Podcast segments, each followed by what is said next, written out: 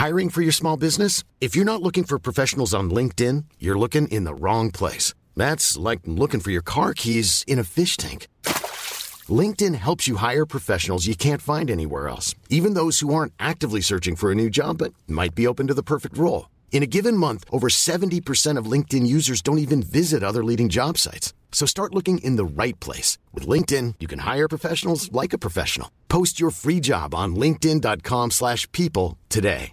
Burrow is a furniture company known for timeless design and thoughtful construction and free shipping. And that extends to their outdoor collection. Their outdoor furniture is built to withstand the elements, featuring rust-proof stainless steel hardware, weather-ready teak, and quick-dry foam cushions. For Memorial Day, get 15% off your Burrow purchase at burrow.com slash ACAST and up to 25% off outdoor. That's up to 25% off outdoor furniture at burrow.com slash ACAST. Everyone knows therapy is great for solving problems, but getting therapy has its own problems too, like finding the right therapist, fitting into their schedule, and of course, the cost. Well, BetterHelp can solve those problems. It's totally online and built around your schedule. It's surprisingly affordable too. Connect with a credentialed therapist by phone, video, or online chat, all from the comfort of your home. Visit betterhelp.com to learn more and save 10% on your first month. That's BetterHelp, H E L P.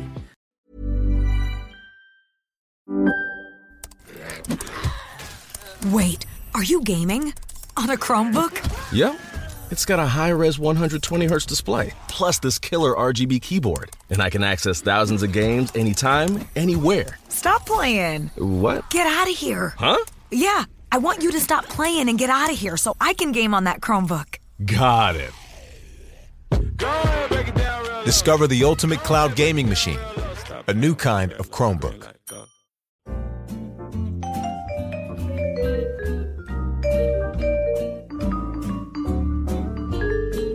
Hey guys, welcome back to Core. This is Core. It's a podcast. We talk about video games. I'm Scott Johnson with Beau Schwartz and Jon Jagger.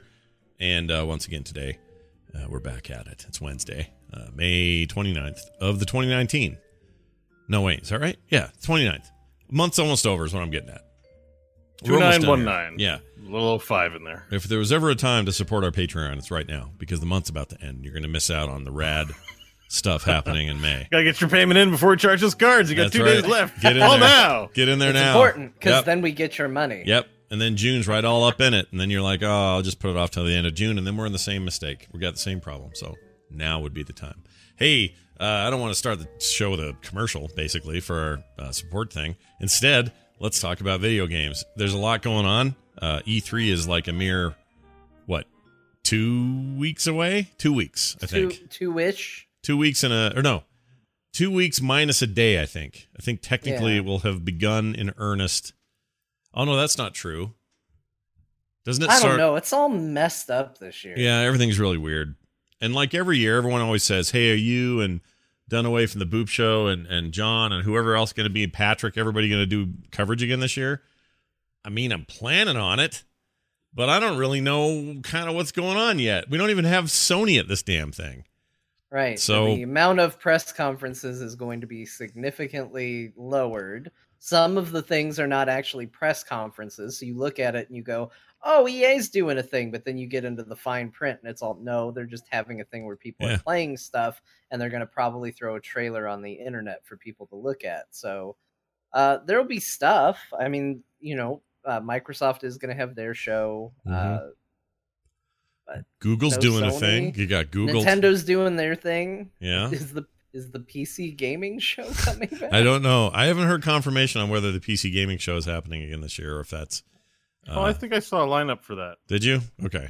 Yeah, yeah. Is uh, Day Nine doing the thing again? I don't know. I don't remember. I just thought I saw a list of, an article with a list of games on there. Seems about right. I mean, it was okay last year. It wasn't the worst thing I'd ever seen. Sometimes the ones that should be put out to pasture stick around. they linger.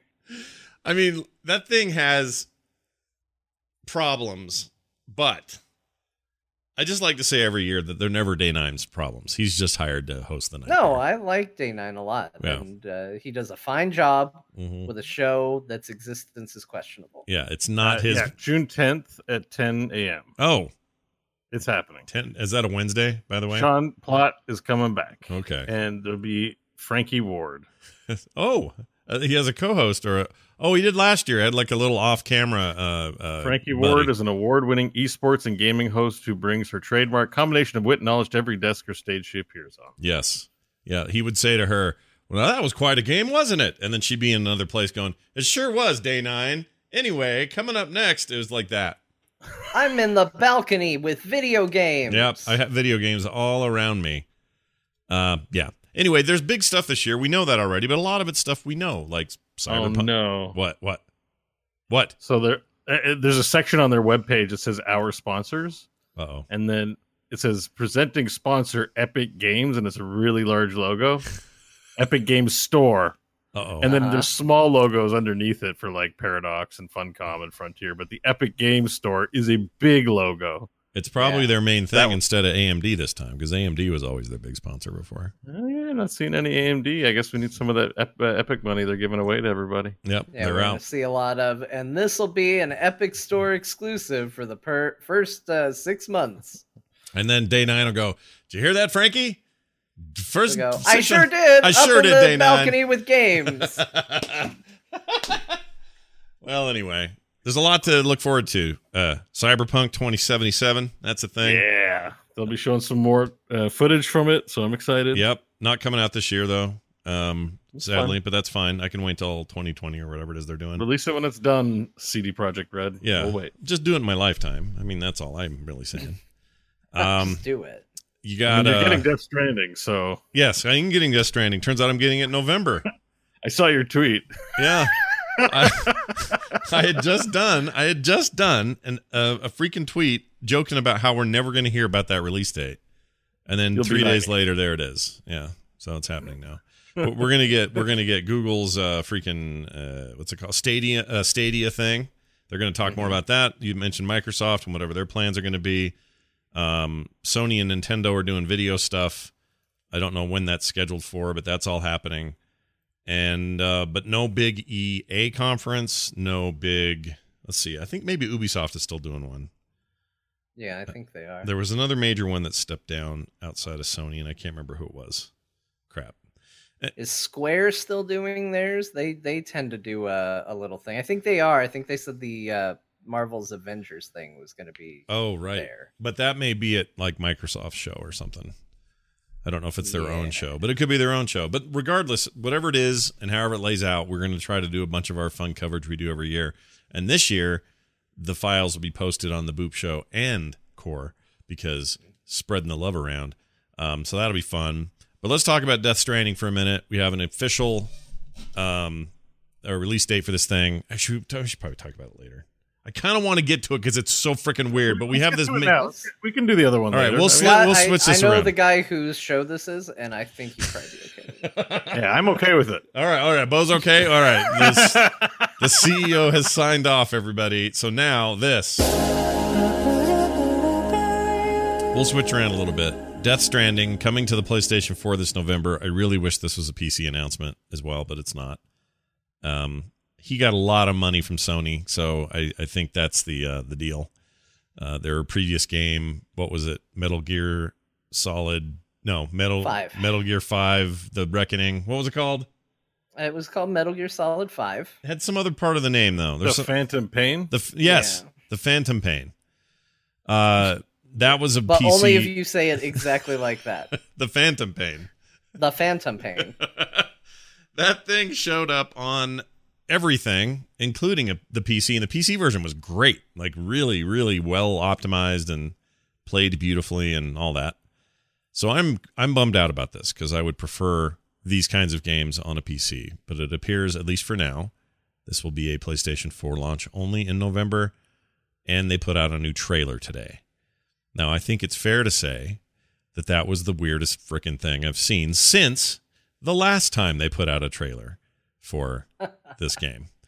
Um, I really like the Phantom Pains trailer. I never played the game, but I just love that trailer a lot. It was just the trailer was great, but trailer- Hideo, it's just it's biz- it's not like other trailers that are like oh oh oh oh, oh, oh, oh, and it's just like all this like exciting super CGI. It's just like it's people saying stuff and Yeah. pictures of them just like looking weird.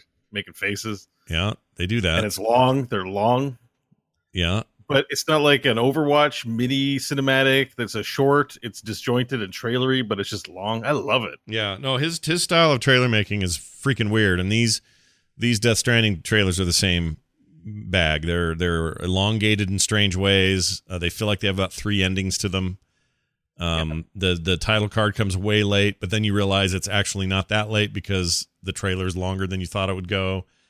Um, it's eight minutes. Yeah, and it's okay. like, and it's not anyone's, and nobody's complaining. Like, we, I want to see all there is to see about this psycho brain fart. No, that is, the the incredible thing is I still have no idea what it's about.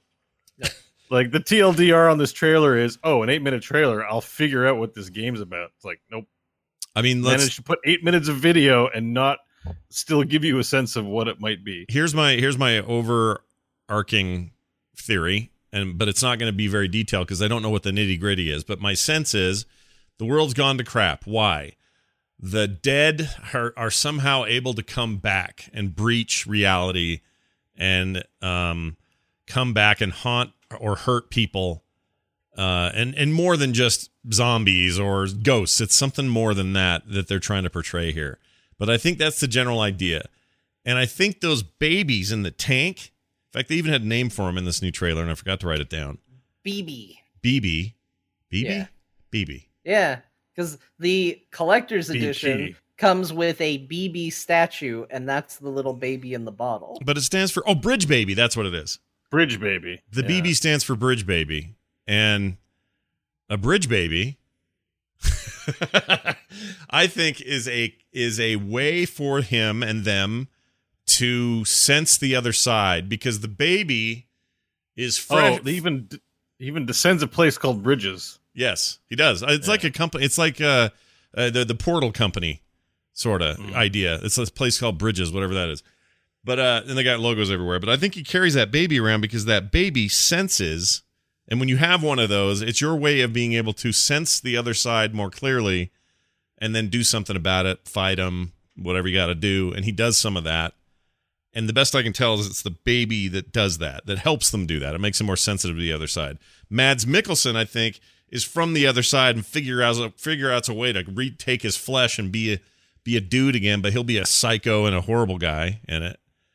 Uh, But he also seems like in certain points of the trailer, it, you're from the perspective of the Bridge baby. yeah, and it's Mads talking to you like, "Hello, little bridge baby. Someday you will go to the moon." And then he starts singing, "Hi ho hi ho he," whatever he sings, and I'm like, "What is going on in this trailer?" it's very odd. It's very odd. So I don't know what to make of it either, but I but I am starting to feel like a theme is a right is is is coming out of this. Like there's this president, she's in a bed and dying apparently, and Norman Reedus is being all Norman Reedus in there and you know talking shit, and she says, You're "Ah, we." president of jack shit or whatever. yeah, says. she says, "Yeah, you're the president of jack shit," and she says, "No, it matters. America has to be fixed or whatever." So it sounds like the country is just, you know, devastated by whatever this breach is to the other side, and so this is the first time I've actually kind of sensed that. Okay, I can kind of see a structure happening. It's still weird, and the details are are are, are few, but I'm I'm getting a better overall murky picture of what maybe that game is. Mechanically, I, don't know. I Mechanically, just I, can't to tell. point out to you, Scott, Yeah, that his last game, yeah, Metal Gear Solid Five, yeah. was about a language virus. so any attempt to try to discern what that game might be about, you might you might wind up still being surprised. No, you're totally Yeah. right. And that's kind of what I love about it. Is there's no way of knowing yet and it will come off and some of it, I guarantee you this, you'll be playing this game in November and you'll be playing parts of it going, this is the dumbest thing I've ever seen. And then a minute later you're going to go, that's the most profound thing I've ever witnessed. And then you'll have another dumb moment and then you'll have another profound moment and it's going to be a mix of those things and you're never really going to be totally sure what's going on. And the Reddit thing is going to be 60 miles long with theories and I can't mm-hmm. wait. I love this aspect of gaming. I wish there was more stuff like this from people like Kojima. It's never been enough for me. So so yeah, man, like There's also just this weird adheres adherence to like realism yeah.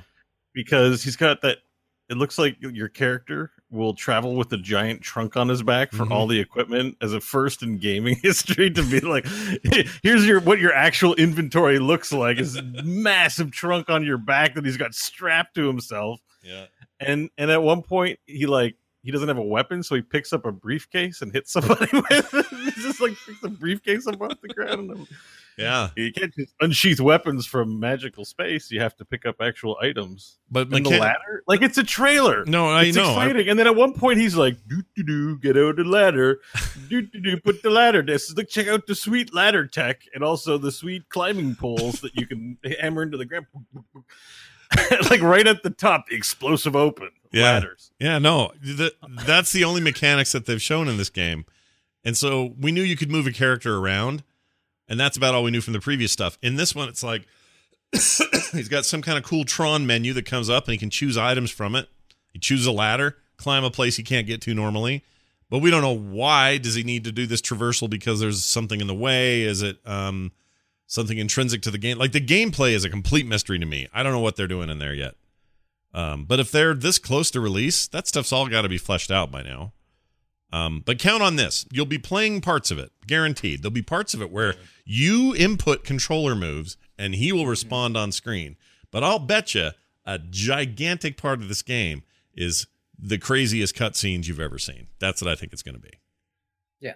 So I think I'm fine. I with it. mean, he's he's well known for it. He, he was the first person that ever told you, "Hey, you want to spend 30 minutes watching the end of Metal Gear Solid 2?" And you were like, "I guess. I I mean, I came this far. I guess I should." yeah. Uh he's responsible for one of the like worst days of school I ever had. Oh, do tell. life. I need to hear this story. How was that? So, you know, back then, around the Metal Gear Solid 2 days, it cutscenes were not generally really long. Right. And I was hooked on Metal Gear Solid 2 like so many people were. I was playing it. I was playing it perhaps a little later than I should have been playing it to begin with, but I was like, you know what? I'm going to finish this fight, wrap it up, call it a night. And then it goes on to be like a 30 minute cutscene, five minutes of gameplay, and then like another 30 minute cutscene. Next thing I know, it's like three in the morning, and it's like, oh, you got to get up for school in a couple hours. I was like, the next day, I was just, uh, what happened, Jon? I was playing Metal Gear Solid 2, and that game won't stop showing me cutscenes or codec calls. Yeah. I had a 18, eight- 18 month old then. Uh, and he just sat in my lap and stared at the screen, and I played with him almost that whole game. Uh, that's probably what's wrong with him. was it awkward for him when you were running around as Raiden holding his junk? No, my gosh, I forgot about that. Why was he holding his junk? See, there's so many, He was, he, he was naked. so many weird questions I have about everything Kojima ever has done.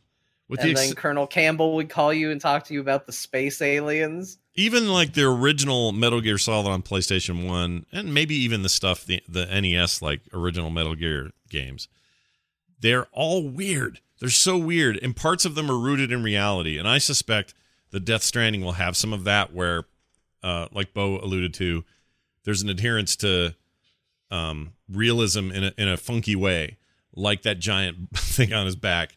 Um, the detail and the hardware they're using. Um, it's going to feel like a place that's you know you could be it would exist the technology could be a thing and the people in it could be real and they also look photoreal obviously we're mocapping down to the freaking teeth on these people Yeah, how Um, about the cast? Like a first time in a game trailer that it's like an actor call roll call. oh yeah i mean there's other Like, games I with mean, lots of actors they're actual like visual actors, but Troy Baker was in there. yeah looking like You troy know, baker troy ba- troy ass baker right wearing the thing uh, I mean, it could open up the the route for just video game actors. Right, right now, you know, voice actors are celebrated and known among certain communities, like quite well. In fact, some of them. mhm.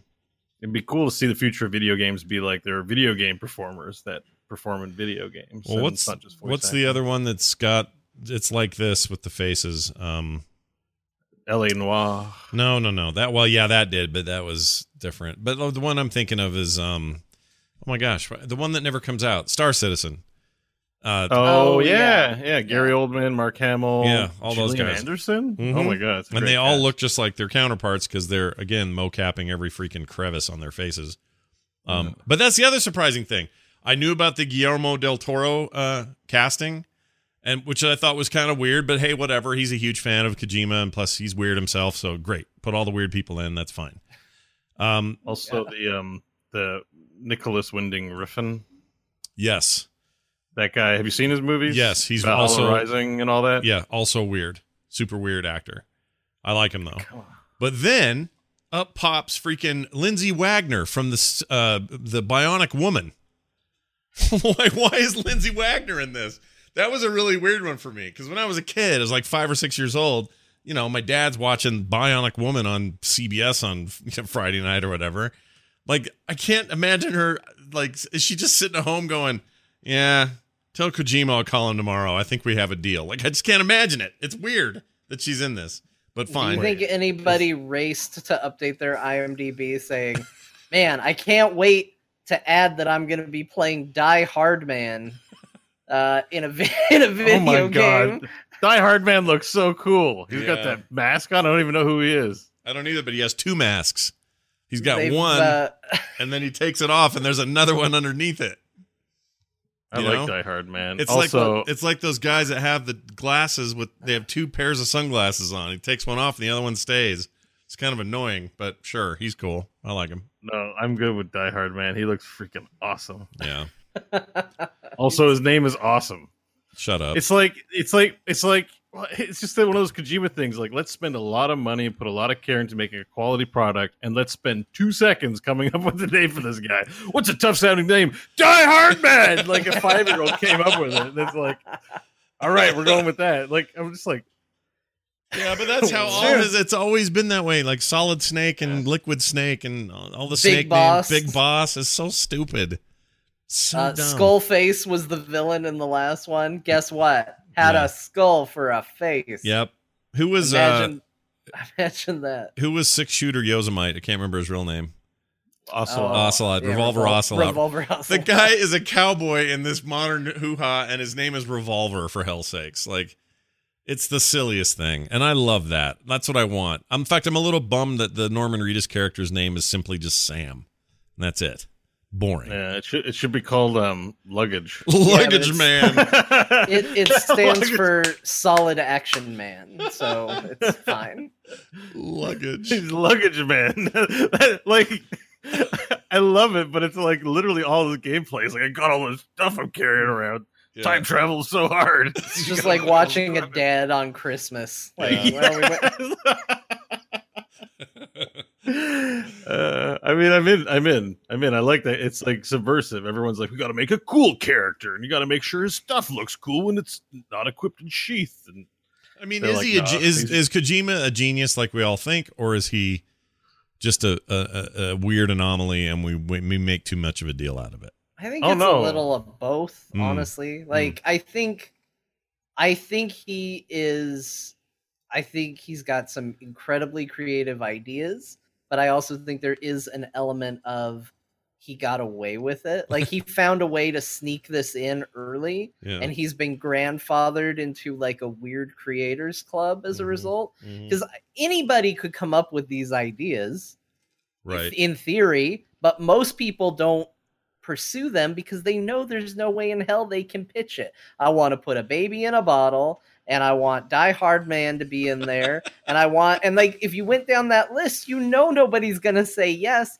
The only person who's going to get a yes to that is Kojima.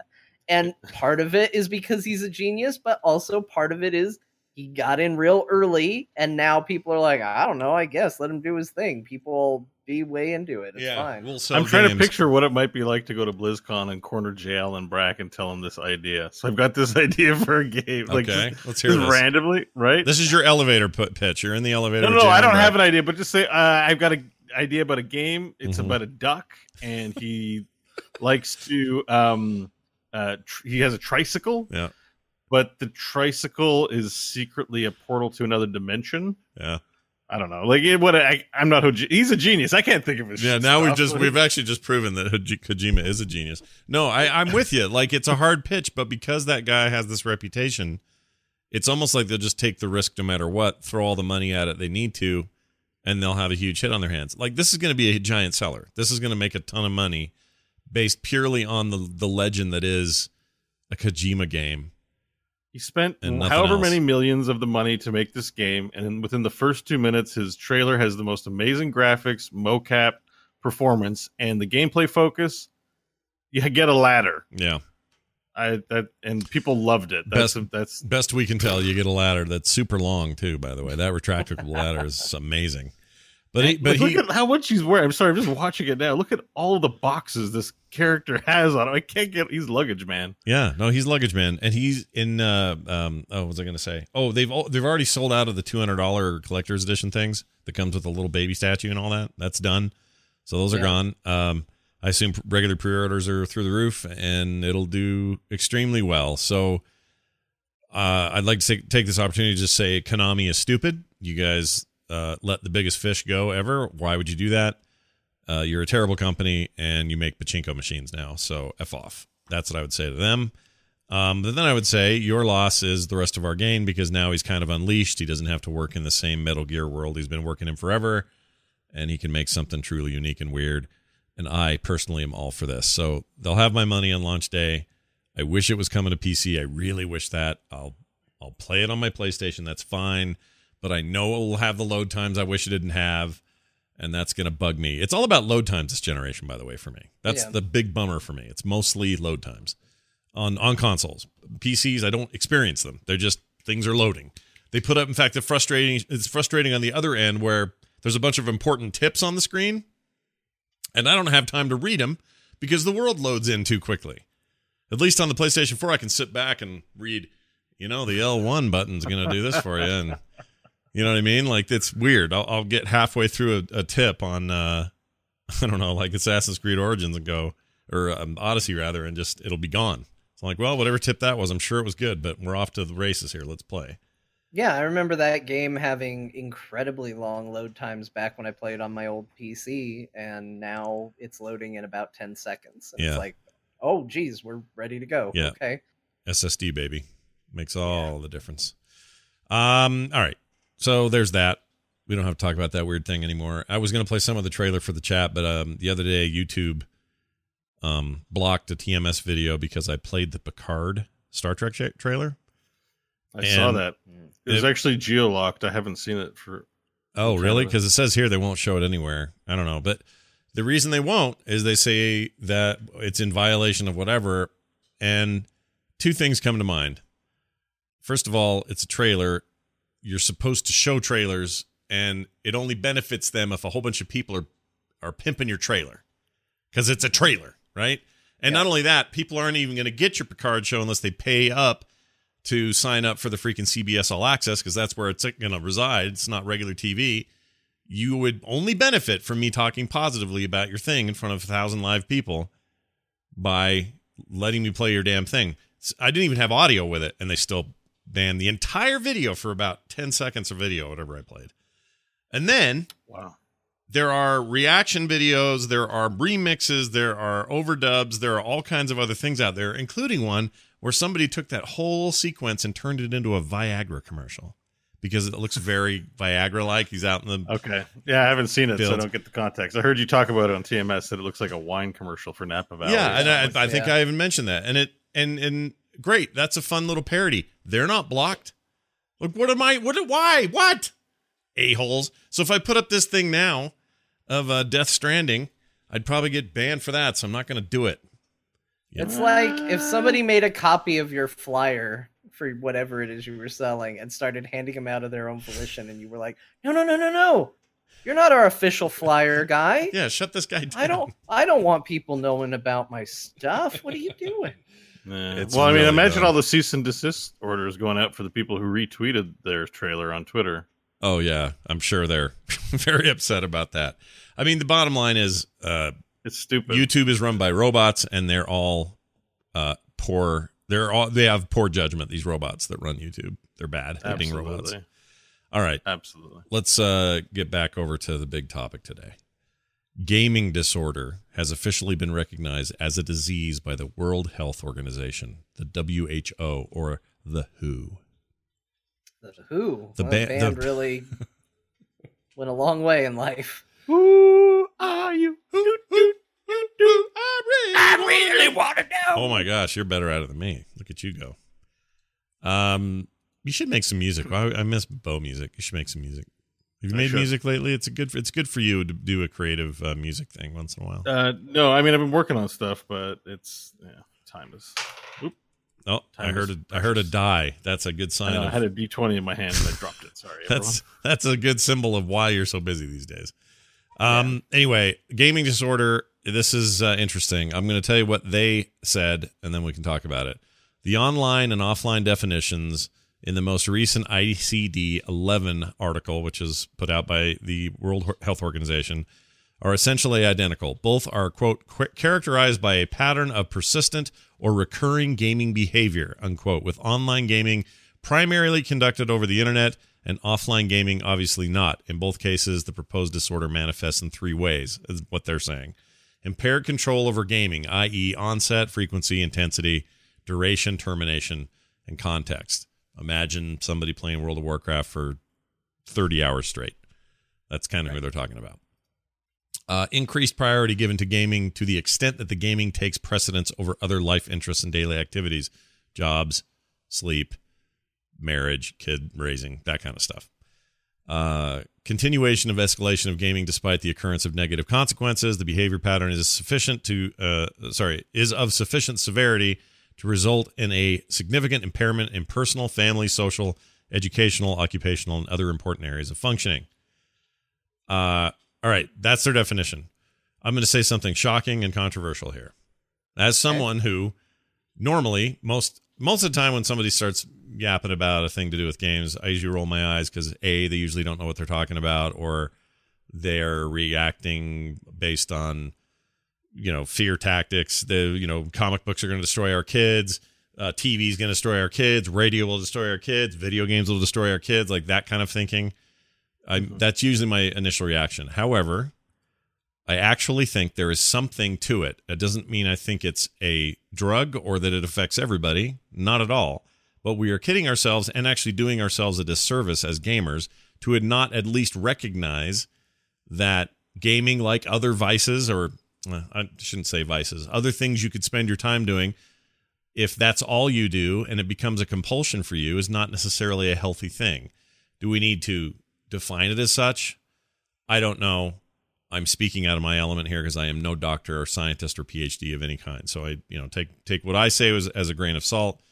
But I do know enough people where they have been so um, lost in gaming, have gone so deep so far, and pushed off other important things in their life that it's messed them up. They've had divorces as a result of it. I've seen some of them lose their entire careers, lose their homes. I knew a guy that was homeless for a while because he couldn't stop playing uh, at the time I think it was Lord of the Rings Online. And this isn't just an MMO thing, but I those are the examples I know mostly because those are the people I deal with. But it happens, and I also happen to have a sister who is a professional therapist who deals with this exact uh, condition, if that's the word for it, with some very real people. And her experience is that it is a very real compulsion for some people, like gambling would be for some, like I don't know, sex is for someone else, like, you know, various kinds of things that are otherwise uh, recreational, healthy stuff. Like somebody who drinks uh, socially, they know they can go out on a Friday night with their friends, have a couple of drinks, and they're good. They don't even drink for another three months. But then there's those who just can't can't stop. So yeah, I think it's come up before on your therapy Thursdays on the morning stream, and yeah, I don't know if you're still doing the therapy show. Did, wasn't there one of the episodes where you went deep on that? Maybe I think we did. I think we had a whole episode on that. Yeah, so you've actually brought up the subject a lot with Wendy. Mhm. Um, and anyone out there listening who's interested more should listen to that because Scott and Brian's conversations with Wendy are pretty great. Um, but I'm inclined to agree with you uh, for sure. Don't you feel I like it's it has a- to is- do? It's not drugs, Yeah. and it's not like gambling sort of deal of like, let me get ahead, I'll get even just with this one last bet. But there's certainly, you know, no one's ever saying uh, digging ditches. Anyone's ever addicted to dig, like avoiding their life problems and responsibilities because they want to dig ditches, unless they have like massive OCD about digging ditches. Right. But there's something to things that give us pleasure as humans, and I think games, uh, especially video games, the lights that go into our eyes and stuff like that do trigger like pleasure centers in us that are a little stronger than as game gamers were used to being defensive because people are just usually being ignoramuses about us being nerds or something like that. But there is something to our brains being rewired because of the pleasure we get from accomplishing goals uh, in games uh, specifically, or you know, thirsting for that kill sound. Just like, oh, I need to hear that sound again. Yeah. Um, I mean, that's definitely a- something to it. That's Yeah, I kind of proven, actually. So the the the dopamine centers in your brain are absolutely triggered by such things in the same way that they would be if you're you're a 12 year old kid and you see fireworks for the first time. You're going to be stimulated in a way that you haven't been in a long time, and it triggers a bunch of like, ooh, ooh, wow, I can't believe that. I want to see some more. Some people are scared by it. Same thing happens with games. Um, but but no, you're. I didn't mean to interrupt, but you're you're you're absolutely right. Like this is something that's fun to do that we like to do but you spending too much time in i don't know i can't think of a game right now Jon Overwatch. I mean, remember Okay. I played 30 hours straight of Overwatch in beta? Uh, That Yeah. was definitely. I don't know that I, I have a life impairment. I still feed myself, clothe myself, but it could. I could easily imagine that going into a destructive territory, given that I played 30 hours. It's Right. stupid. right It's a dumb Right. thing to do. yeah no it, and so Jon i'm uh, what's your uh, take on all this I mean, I think a lot of people are going to hear this and they're going to immediately make it into something that it isn't. I mean, we have different terms that we assign to things like gambling addiction, alcoholism, sex addiction. Um, you know, a lot of these things that get their own separate term, even if they ultimately fall into the bucket of addiction of some kind.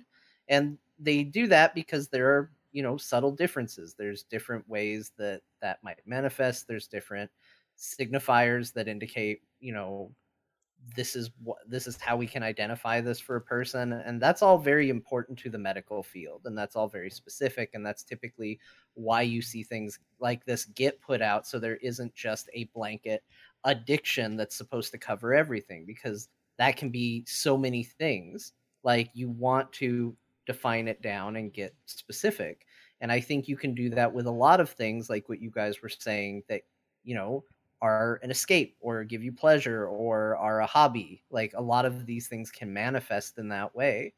And so I think this is a very natural thing for this to go to. I think there are people, we've heard stories of people that just wouldn't stop playing video games to the point where they died in a in an internet cafe or you know at home they just weren't taking care of themselves to the point where they literally died playing video games. right And I think a lot of people's knee jerk reaction when they hear this is, ah, they're coming after us. And they're really not. They're really just trying to say, hey, look, there are people out there that will destroy themselves because of a because of a medical condition.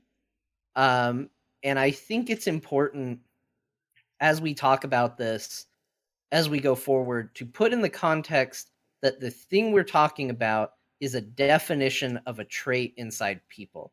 It's not a company coming out there and going, we got to take games away from people.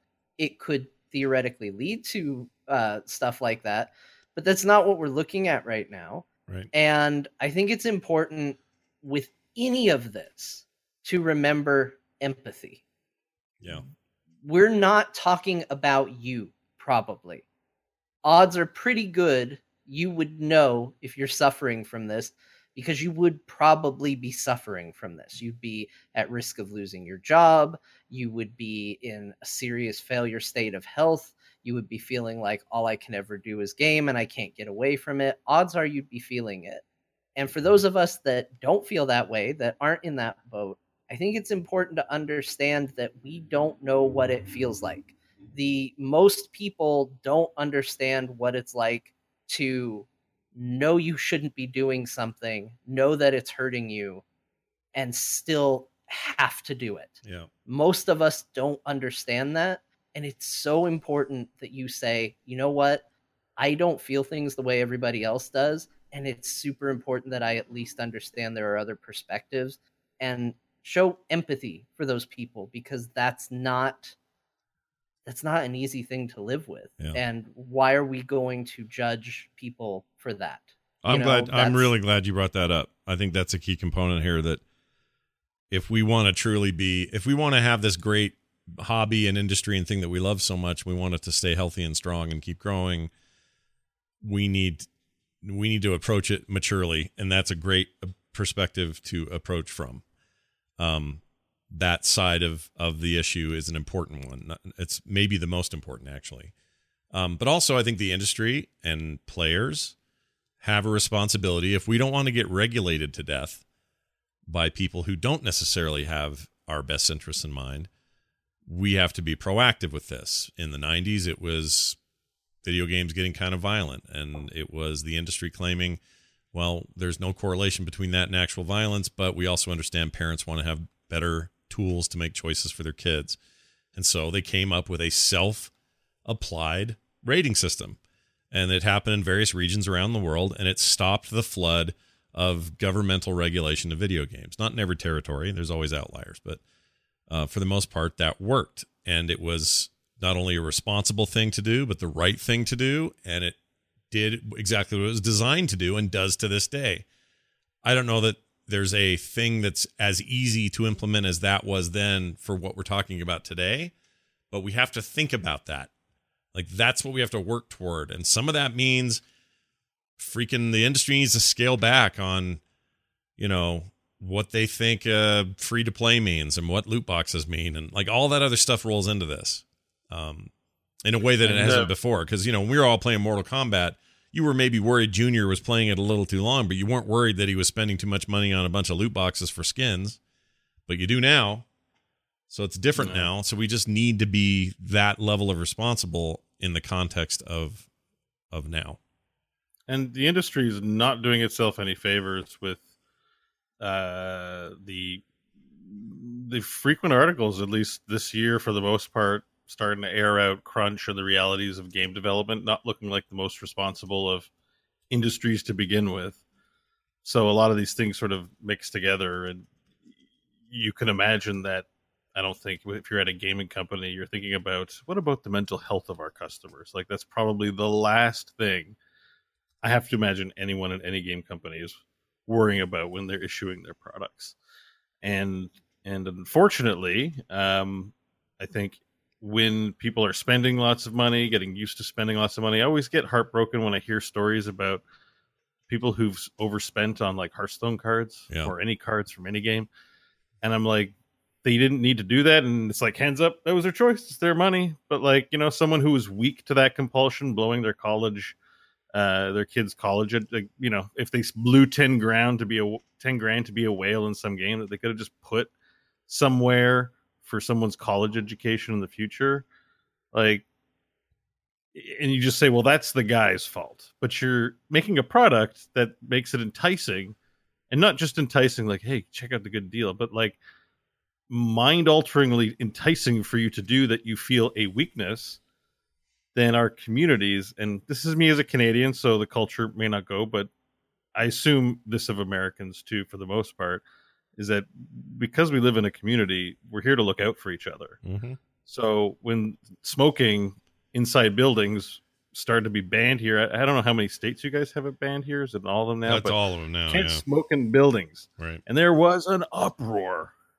Oh yeah. But at the end of the day, it's for the good of everyone's health. You're poisoning other poison yourself all you want, but you're harming other people. And at some level, you can find it inconvenient and hate it but uh, we are in a community for a reason, and part of that is to help look out for one another, or else what's the point of even living in a country together or living as a community together?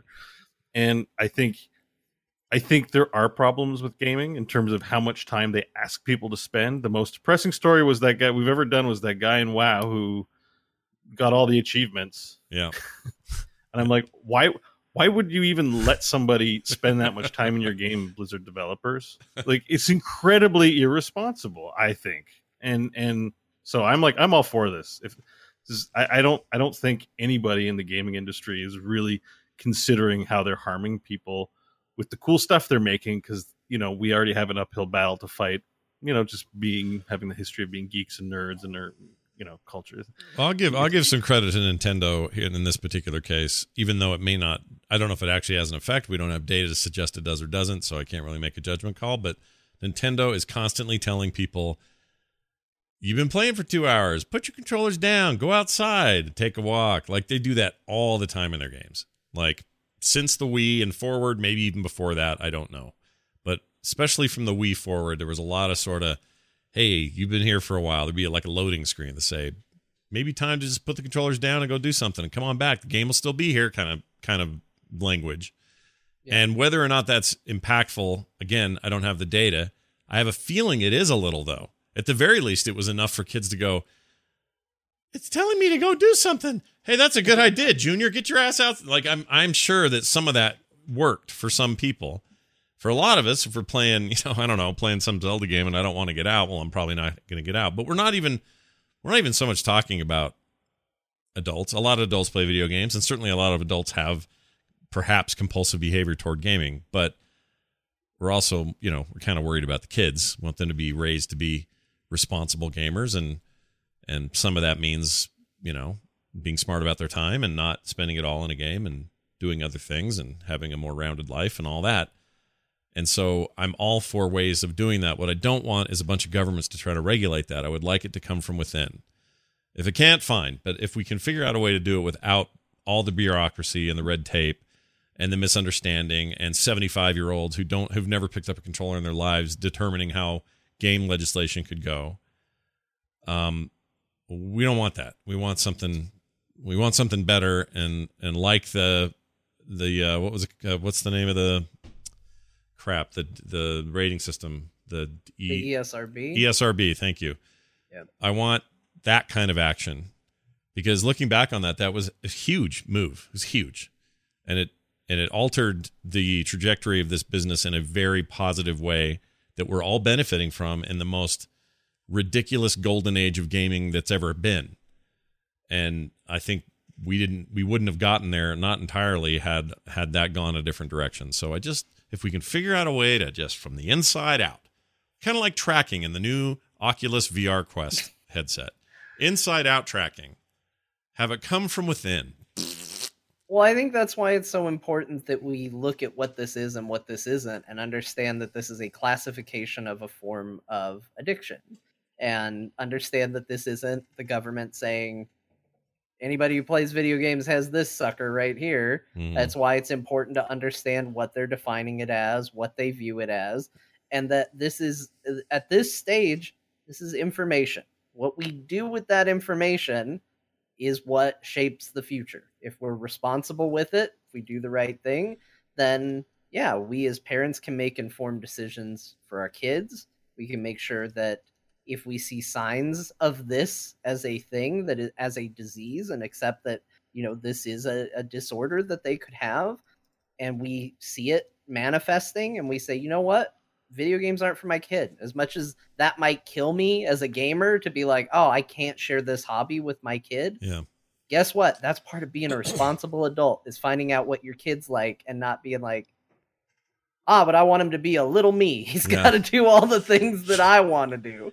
You know, if you if you see these manifest, it's important to to understand what your kid's strengths and weaknesses are and and adapt to that. And so this classification, there's going to be so many people going, ah, the government thinks we're all addicted to video games. And it's 100% not that.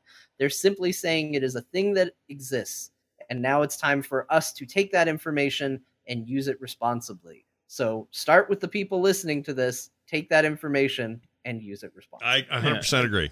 Very well said. Because it because it's defined in there, I think that probably actually opens doorways to study it further, mm-hmm. and then maybe determine it's less of a thing that we know. Like, I assume this is more about scientific pursuit and less about an agenda.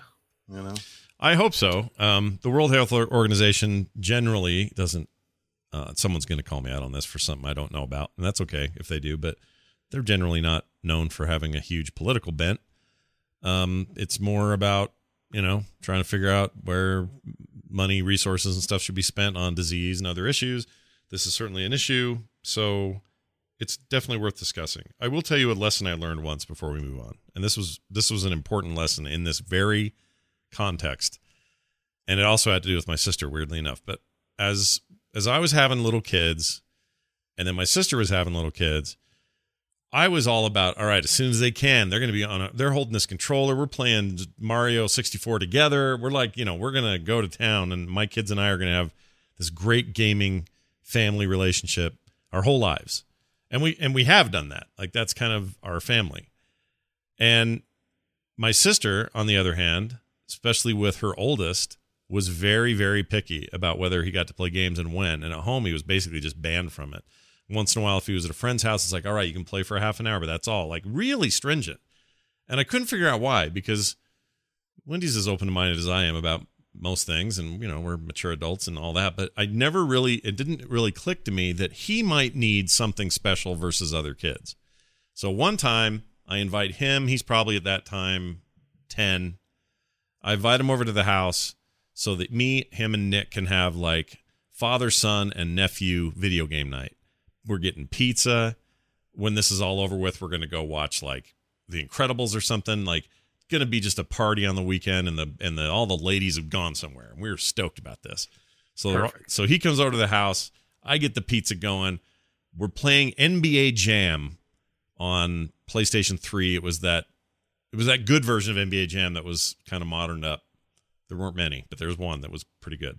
Anyway, we're playing this game, and I notice as we're playing, whether he's losing or winning, my nephew is shaking and turning bright red, and he starts making this sound where he'll go, "Mm,"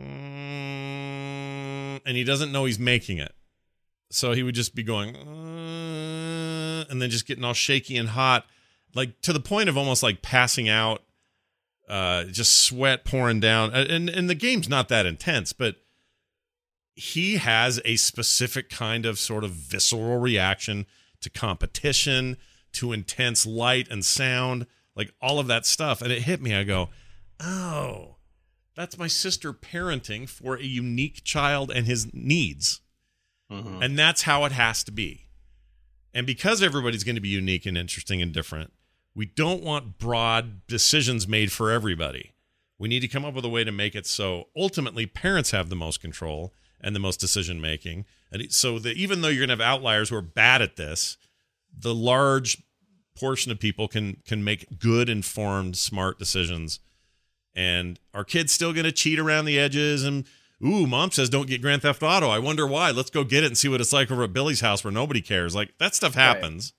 I get it but i'm just saying overall we got to have a we got to have a plan i don't know what the plan is but it can't be everything fits all you know n- not everybody wears the same shoe if that makes any sense Yeah, Anyway. no, it doesn't make sense. I was subject to the hour, one hour a weekday or week, and one hour on the weekend. Right. rule. right Uh, But I didn't have those reactions. It, my parents just didn't trust video. they were just more stringent didn't trust you exactly They just they just thought it would rot my brain, so yeah, it's funny now is they're all playing that kid. and it didn't help my cause because on my birthday, I invited friends over, and we stayed up playing like Altered Beast and Final Fantasy three and stuff like that. Sure. And we ended up staying up all night. My friends went home, Yeah. and I was a monster. Everybody off. And they're like, "You're tired." I'm like, "I'm not beep tired. You guys are beep beep." Oh my god, I Wow. got my ass kicked. up I want to see you freaking out like that. That would be fun for me for some reason. But with all your No, hair, I mean, I was a child. Like you know, I think maybe I was like ten or eleven, like that age. yeah, And I was all like, I can handle staying up all night playing video games. Uh, little did I know my future would involve such things. but well, yeah. but uh, you know, children. I- I'm stubborn. We're come from a stubborn line, so well, and this same I should all that say, to say didn't help my cause. and I should say this kid who's now five years older, he's 15 now, going on 16, plays Overwatch, plays Fortnite, plays all the fun stuff his kids, his friends are into because he's matured now. He's gotten to a place where he can handle it. And it was because of careful consideration by his mom and his dad, and they worked through it. And it's not that they didn't want him to enjoy himself or have this fun side thing. It's that they didn't want it to become this hot poker of death in his life. Which whichever way it was going. For him it may have just been it just it made him neurotic. Or for other kids it's they get addicted. Or for other kids it's whatever. But you know they took they took care and that's important. And i i had not given her the credit for that and i kind of was bummed about it for a long time. I've since told her about this because i felt bad about it. But you know that's that, that's also part of this we got to we got to get over ourselves a little bit in gaming and realize You shut it down before it became a problem. I oh, sure, you- sure. I mean, I learned that night. I went, oh, yeah. this is it. this is why.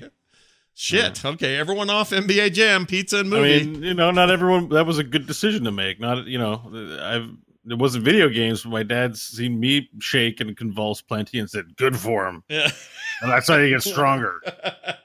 He's like, "Oh, your son is eating uh, caca off the the field. It's good. It'll make his stomach stronger." Like that's. yeah. It's good that you're like.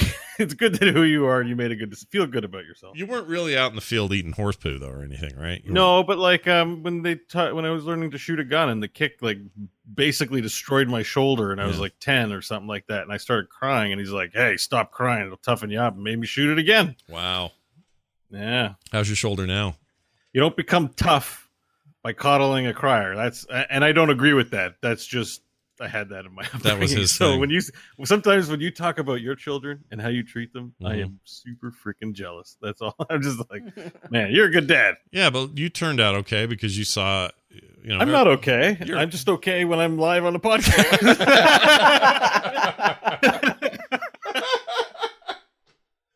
Oh, that's funny. I mean, that's why I'm so on board with this addiction stuff because I do play a lot of games. I've been I was up till three in the morning uh, Monday and Tuesday night, and up at seven. I'm What- not dysfunctional. no. It's What were you? definitely not a wise choice. what- And what were you playing, by the way, just for context? What were you playing? Path of Exile. Path of Exile. We're back into that, are we? ARPGs. There, like I said, there are games. I have lists. I have games on my list that I do not play because of my inability to self control.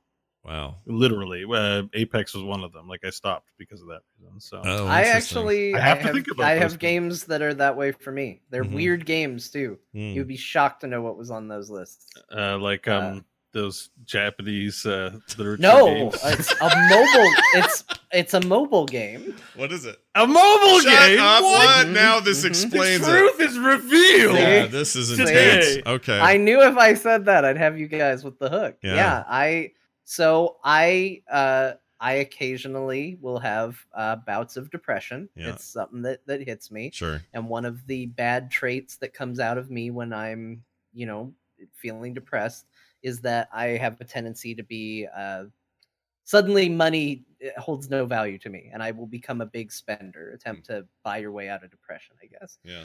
and uh, as a result anything that offers little quick easy microtransactions becomes very dangerous for me if i get in that state because it's a fast way for me to spend money without seeing any consequence Yeah. and so a while back there was a uh, a spider-man endless runner game I uh, remember this game. mobile. Yep. and yep. I was hooked on it. And it's one of those really like mobile ass mobile games where they try to get every single penny out of you. It's like, yeah, you got the costume you wanted, but it's hot garbage. But if you maybe threw a bunch of money our way, it might not be such hot garbage anymore.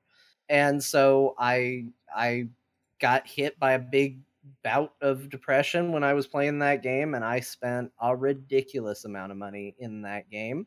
Uh, and actually, Star Wars: The Old Republic is another one. I really love that game, but their free to play model and the way they monetize that for free to play is incredibly insidious and easy to throw a bunch of money at in an effort to try to get things you want. And so that's another game that I had to put on my can't play list. Man, I, I would have never guessed they were mobile games. That totally surprises me. don't, don't play path of exile there's an armor cosmetic set that's like $480 us Oh my gosh, dude.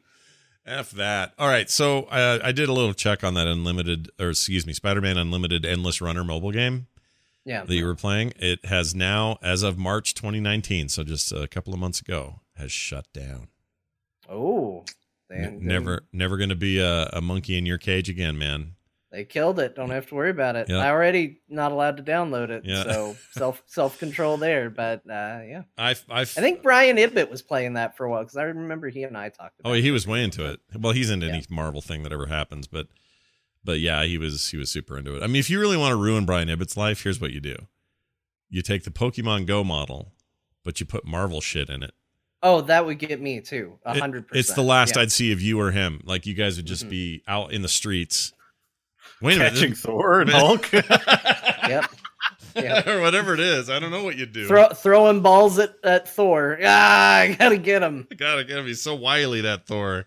That Thor. He's hard to get. I do this with um occasionally it's MMOs for me, but a lot of times it's it's just a simple roguelike and I will lose myself and it will and it's and it's you know what? It's funny, Jon, because that's when I'm having like a bout of just down, that's when I dive in there. Now I'm not Yeah. it's not so much for microtransactions, but it's for this I need the loop because the loop is do the thing, do the thing, do the thing, die, do the thing, do the thing, do the thing, die. Like there's something comforting in the fact that I'm constantly resurrecting the plan every time I do it. And and it's funny how that it's also kind of around when things are when I'm when I'm grumpy. It's usually, you know what it is? It's right after events. When I'm done with Nerdtacular, when I'm done with Vegas TMS, when I'm done with BlizzCon, the week after that, that's me. I don't know why. It's not because it's like, oh, I miss everybody. That isn't it. It's some other existential like I just feel like shit after. I can't explain it. No, But- I I get it. When my grandmother passed away, and she was a lovely woman, really nice, just an angel, and I was very close with her. I think I spent a week or two. I took no, I took bereavement leave off. I took extra time, and and I just spent most of that time playing WoW. Honestly, it was like Lich King time, and I just wanted to play World of Warcraft and not feel the pain that I was feeling. Yeah. Um, so I get it. Yep. It happens to all of us to di- different degrees. Nothing wrong with acknowledging it and then talking about ways to deal with it. All right. Let's move back to this big topic here. Oh, do you guys see this Playdate thing? Yeah, I saw you tweet it. Yeah. I, looks interesting. I was actually excited about it until I wasn't. Oh. And I'll tell you why. Is it the Well, no. price? Because I think for me it was the price. It's a combination of price, but a other major problem here. Okay, so the unit itself, uh, chat room, I'm looking, I'm showing you now, or I will be. Hold on, here we go. Okay, it's on screen. Uh, this thing is called the Playdate. It is created by some. It's actually the publishers who published um, Firewatch, the game Firewatch, which is weird. Uh, especially because the game Firewatch itself, the developers of that game got hired by Microsoft or Oculus or somebody. I forget. And they don't have anything to do with this, but the publisher does. And it's a little handheld gaming device with a with a D-pad and a B and an A button, very game original Game Boy esque. The screen is a big screen, but it's black and white, and it has this crank on the side. And I thought the crank, I assumed too much too quickly, but I thought the crank was to charge it. Because I love the idea of, hey, not only is this thing going to kind of have some kind of cool little games on it, and that's kind of fun, but you can also never have to worry about battery life because you just crank it. I love crankable devices that charge your device. I think it's it's a cool way to do that. It's a it's uh ecologically sound. It's just a smart way to extend the life of the thing. You don't have to worry about batteries. I just like it. And it turns out that's not what that is. That is just a gameplay mechanic thing. So picture fishing games, picture um anything you could imagine where you're kind of pulling something up or dropping it down like different kinds There's of control schemes. time, there's showcasing a time travel on the site where you can reverse and forward time with the crank. Right. That's another good. That's a, probably a better example than the ones I'm giving. But I guarantee there'll be freaking fishing games in here. I mean, there just will be. Um, Yeah. Great. And and not that I have a problem with that. I kind of like fishing games, except in WoW. I hate doing it in WoW. Um, but I like fishing. You know, video games in general. It's okay uh, as long as they're not too serious. You know, like I like I would like a Mario fishing game is what I would like. Uh, but anyway, it seemed really neat on the surface, and I thought that's what it did. So for me, it's a combination of that crank doesn't charge it, and it's one hundred and forty nine dollars. Oh, I thought of another thing I don't love about it, but it wasn't the. I like the crank. I even like that it. I don't care that it doesn't charge it, but I also like you for some reason assumed it charged it. Yeah, I don't know why I did, yeah. but I mean, I in my head it was like, well, why else would you have a crank? I wasn't thinking gameplay at all. no, I wasn't either. I was like, I don't know. I guess you wind it up and go. Yeah, Uh, but I the other thing I don't I don't love is I had heard uh that the way they're going to be doing games is that it's it's just going to be kind of like games come in, games go out sort of deal. And I don't love that. There's a real ethereal quality to that, I guess, but it, that's kind of neat, but there's a part of me that's just like, well, yeah, but I want to I want to get a game and keep a game. I don't and I'm sure if a game's popular, they'll keep it around on there or something. But I don't know. There's a way they describe and talk about the games that, at least at this stage, sounded like I kind of thought they would just release one new game a week. You download it to the device and just and keep you it. keep it. That could be, and it could be my misunderstanding of it. But it uh, is called how it Playdate, and it may be centered around a social experience where everyone's experiencing the same phenomenon, at least as an experiment. But I have to imagine once it's over, you, you get the game, right? Yeah, I would hope I would think so. I mean, the the the site. By the way, the site is almost as impressive as the idea. like the site's Yeah. really nice. Like all this 3D stuff you can spin around and everything. But you know, you're not buying a website. You're buying a depend- potential gaming device. I, I I love the idea of this thin, small thing that's just kind of cool and hipster and you know reminiscent of Game Boy, but then you know a new idea. But I think I think 149 is too much. I think the sweet spot would have been like 99 or less. It also Yeah. looks like IKEA, like some sort of IKEA furniture. A little bit, yeah. You're not wrong. I kind of love how it looks, though. There's something Yeah, just I so do too. simple about it. Mhm. I, I just, I, don't re- know. I dig, but like you're that with that simplicity, I think comes an expectation of low cost. I mean, what was the Game Boy Advance SP? I I remember that being like a hundred dollars. Yeah, it wasn't that Yeah, but bad. but it sounds like you're not paying for games. Like with traditional console, where you're buying the cartridges, the loss That's a leader, good y- point, the games yeah. are making up for it. In this case, you're actually buying the 12 games and the Playdate device.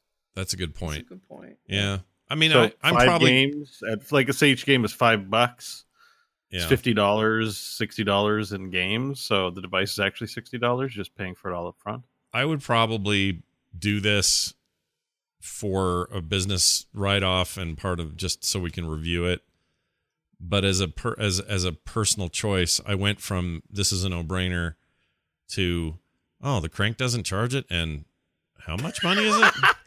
the crank doesn't. I don't know why that was such a big deal to me. It really mattered to me for some It's a reason. controller innovation, though. but is it? Isn't it better that it's Yeah, a controller yeah. innovation? I mean, it is. Like, why couldn't it I be know both? that survivalist Scott's like, I need this for my bunker. why why couldn't it why couldn't it be both why couldn't it have been like hey um you're a little low on battery why don't you play this fishing game for the next two hours you'll charge this whole damn thing up just catching fish I mean, it's a Maybe good the idea. sequel will be called The Crank in Charge. I don't know. yeah i mean the Can you get cranks that small that will power something? Is that even possible? i think so. I've i've got a, a flashlight that does this or not a flashlight a um uh, it's like a little well it's almost like kind of the same size but like a little stand up uh light uh lantern type thing for camping. And you crank it and it does it does that it's that small. I mean i don't know how actually i don't know how big this is because i don't see it in anyone's hand yet oh I thought you yeah, there's a picture of the hand those at the bottom. is there one down there Shakeable, uh, shakeable flashlight things. oh yeah like- look at it at the bottom there it is holding it It's it should designed to fit like in the palm of your hand, pretty much. We got you and I probably have big mitts. Jon, do you have? I can't remember if you have big mitts. Eh, probably not. i got but big hands my hands It'll big. probably fit like in the hand. yeah i have a and, big you head know, big hands Like it's the kind of thing I can imagine, you know, throwing in the backpack or something and just bringing along with you. By the Not that I do that with any consoles, but I like. I just think it's adorable. I don't. I kind of like it. now when you know people i mean we'll see this thing's coming out when we don't even know we don't have a date yet Uh, it Before the end of the year. early 2020. Oh, early 2020. Yeah, I'll probably end up. I'll probably end up with one, but I uh, right now at 149, I'm.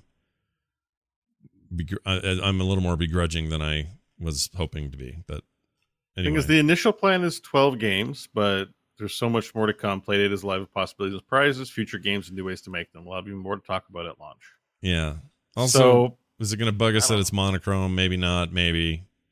I don't know. I feel like when you're signing up for the novelty of that device, the monochrome, you're also kind of signing up for. I'm a little bummed at no backlit screen. I mean, I know we've come a long way since the days of the GBA and stuff like that, where where they didn't have a backlight. But yeah.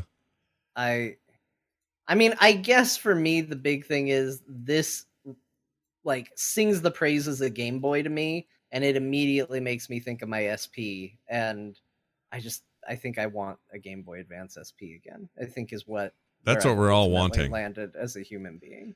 Yeah. In the end, the SP was one of the greatest devices ever made. Like I'm with you a thousand percent on that. Oh, that's interesting. Like There's- that that clamshell one. Like oh, Oh, oh yeah, the amazing. clamshell was amazing. I have the NES clamshell one that looks like an NES, like the stripes Mhm. and colors and stuff, and then you The controller space looks like a controller from it's a it's it's one of my favorite things I've ever owned, and I will keep it forever, even though I will probably never play another game on it. But I love that damn thing. Yeah. Anyway. it was it, that and the uh, the the DS Lite. I remember being like that was another one where I was like, oh my gosh, look at this. Yeah, Look at what they did. They took this gray monstrosity of a system and they made it nice. I don't understand. yeah. Well, we'll see. Again, ninety nine bucks. you to have me immediately. For some reason, that extra forty nine is just putting a putting a poker in my butthole, Hmm. which I didn't mean to really say either. Yeah, sure. Uh, Oh, Google wow. sh- Google is shutting down the uh, YouTube gaming app on May 30th. If you were loving that thing, you got like a day tomorrow, and you're done. No more YouTube gaming app. Boy, they really gave that a real shake, didn't they? Like a hot, hot 15 minutes of seeing if their service would work, and then gave up. I think it was DOA. Why, why, why did they? the Why did they around do this stuff? Why do they? Because they're a video company and Twitch was eating their lunch. They're like, well, we can do that. We've got gaming let's plays on here. Let's let's just be Twitch. But they didn't do anything. Yeah, they, YouTube gaming was Yeah. kind of nothing. Like, was- They the- kind of showed up and went, "We're we're Twitch now," and we went, "Okay," and they were like, "We are." no. It- they the call it thing is- YouTube gaming. Like half of Twitch is not that it's video game streaming, but that they embrace the stupidity of the internet. Well, And more. I mean that affectionately. It's like, still sort of uh, a you know, recent thing, though. Like that wasn't always true, but yes, you're right. That is the Kappa state right now. Kappa and like uh, dongers and whatever else. Like Mm-hmm. they just they're all about that cultural capital that YouTube doesn't have in the gaming space. Yeah. Yeah, I uh I like, it's just it was dumb and it's dumb now and now it's shutting down. Well, they're shutting the app down. Uh the site already is sort of deprecated at all. And the th- and the truth of the matter was all they did was brand a couple of pages with the name YouTube, YouTube Gaming, but it was just YouTube streaming, which already Yeah. existed and still does. So you can Yeah. you can set OBS OBS up to just like we're doing right now to Twitch. You could just do that to YouTube Gaming or to YouTube rather, and none's the wiser. The problem with again still streaming on it, unless you have like a dedicated way to let the people who watch it know, or you're a mm-hmm. really big event, no one will discover you. Right. Like Plus, you're undiscoverable. Plus you don't have any of the tools that everybody was just starting to embrace on Twitch, like bits and subs and you know all that stuff. They didn't have any of that. It was just, hey, we also stream. What if we put a, a gaming word on here? Would that entice you to come on? That's basically all they did, Yeah, exactly. and it annoys me So- to no end. I hate that. And like the pre-recorded video stuff is already working. It doesn't need help. People make channels, they put their video game content on there. yeah, they're good.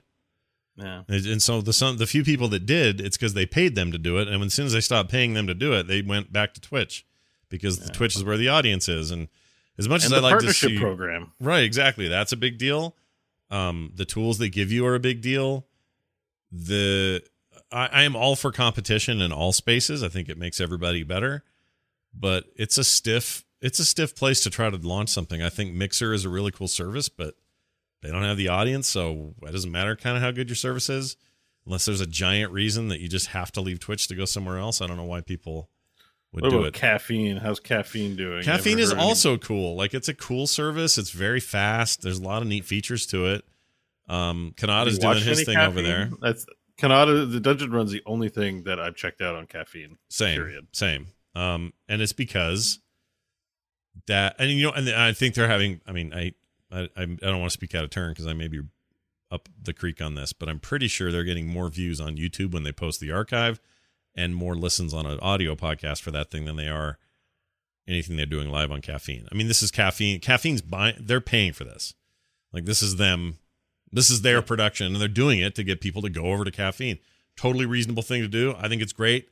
Um, it's just that's a really hard thing to do. Just like it would be for anybody to make a uh, a streaming or sorry a um a YouTube like game store? service. Well, if you're going to make a YouTube, if you're going to make a site that competes with YouTube, even it's impossible. Yeah, Once mean, you've The, you know in the internet, the incumbent is where everyone is, and it's very hard to dethrone them. It's Epic Games trying to do it to Steam, Yep. and YouTube's been trying to do it to Twitch in the gaming space. Uh, tried dethroning Amazon. hmm Uh, you know, it's It's really hard. like Facebook, it's just so funny because like Google's the only company who uh, maybe sometimes Apple, but Google usually is the only company is like, hey, we have everything that Facebook does. We'll just make Google Plus. Everyone will come do that. Nobody did. Now they're shutting it down. Oh, we'll do Google Buzz. That's like Twitter. That's better than Twitter, though. Let's do Buzz. Nobody came. They shut it down. Like it's hard to Yeah. play with the But with the they, they thing. do have the, the the one thing that is important to Google, which is googling things, yeah. Right? So again, try and forklift the incumbent uh, Google out of search engine technology. So that's why I'm always trepidatious when some company that's good at one thing goes into try and do another thing, i.e., Epic Store. Ep- and Epic is great at making their game engine. I don't think they're going to be a game store company. This is a dalliance for them. Yeah, I, I, I agree. Um, someone in the chat was saying, what about TikTok? It's not even in the same category, but it's an interesting argument. Like Vine owned short form video. Then Vine shut themselves down because Twitter bought it and they decided they didn't want to do it anymore. That shuts down, and now there's a void. TikTok appears to be the app that has now filled that void for the most part, and they're doing really well. Um, there are more I guess apparently now worldwide it's the most downloaded app of any app ever, including Facebook, which is crazy. Um, but that's the point: is if there's a hole to fill, great, go fill it. But there, you know, Steam hasn't left a hole yet, so it's Yeah. it's a taller order for Epic to come in there, and they got to do crazy stuff to try to do it, and they still don't have any of the features they need. Boy, this is I mean, when you think about the origins of Gmail, like they launched on April Fool's Day, hmm and uh, people thought it was fake because of the amount of space they were offering for free Right. for free sign up and at the at the time it seemed ridiculous it was like what you're giving us how much space for free no way and then people are like it's not a joke it's real you can go get one and they were kind of new to the party when it came to email and Mhm. now everybody seems to have a gmail account because they went so far above and beyond what existed that people just gravitated towards it. But it feels like for a lot of these other efforts that they did, it was just like, well, they'll use our platform for it. Why? Because they have a Gmail account. Well, what what does that do for them? that means they could use our platform. yeah, That's not going to work. You have to offer something that's uh, above and beyond the service if you're going to unseat whoever's sitting on top or you have to go to kind of some underhanded tactics like what Epic's trying with Steam of trying to get all these exclusives and stuff like that. You have to have something to pull people away. You have to go And- well beyond as well. Like Gmail was well beyond what was being offered then. Uh, Yes. Chrome is another good example of success for them. Although right now they're being challenged on different fronts, but but Chrome came along at a time where everybody else was slacking hard on browsers. Like they were all sitting around on older tech, bad ideas, not innovating, just sort of status quo. And they came along and said, "Well, we have a faster, better, easier integrated browser idea, and we're going to go for it." And they killed everybody because it was basically a void and nobody was prepared for it. Gmail, same thing. When it came to Google Plus, they had a chance. They just needed to do so much more than they did, and maybe nobody knows what that is because it's kind of hard to define. You know what what why would anybody go there instead of instead of you know where they're all established over at Facebook? But you know maybe today it would have been different if they launched that this week. Maybe you know people a little more down on Facebook these days. Maybe that would have done gotten more traction but it's also contributed to this feeling that Google never sticks to anything, which brings me back around to the worries people have about Stadia and whether or not they'll follow through. So I really hope they do, but they have a they have a history of going, eh, it didn't work. We'll just do something else. Buy newsfeed, buy Buzz, buy you know Google Plus, buy everything that we thought was cool and isn't now. Oh, the RSS reader, man, or they used to like that. No, it was great. Mm-hmm. It was great. It was- Newsreader was, I love great. that service. And they just did it recently with that app called Inbox, which was a way better e- email solution that it was under their own roof that they built out and spent years testing and building and making great on mobile and desktop and then just said, "Man, we're taking it out. We're just going to have these features in Gmail." But they don't really. Like it's weird. They're so weird about this stuff. I don't know. There's a lot of things I love about Google. I use their services all the time. You know, I mean, even look at their granddaddy product, the thing that started it all.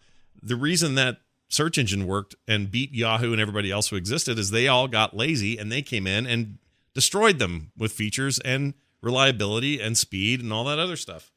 And user experience. My Right. God, it's clean. Google's still clean after all this time. Right. So if they want to do that with Stadia, they have to they're going to have to really show us that they're into it for the long haul or else I'm nervous about it.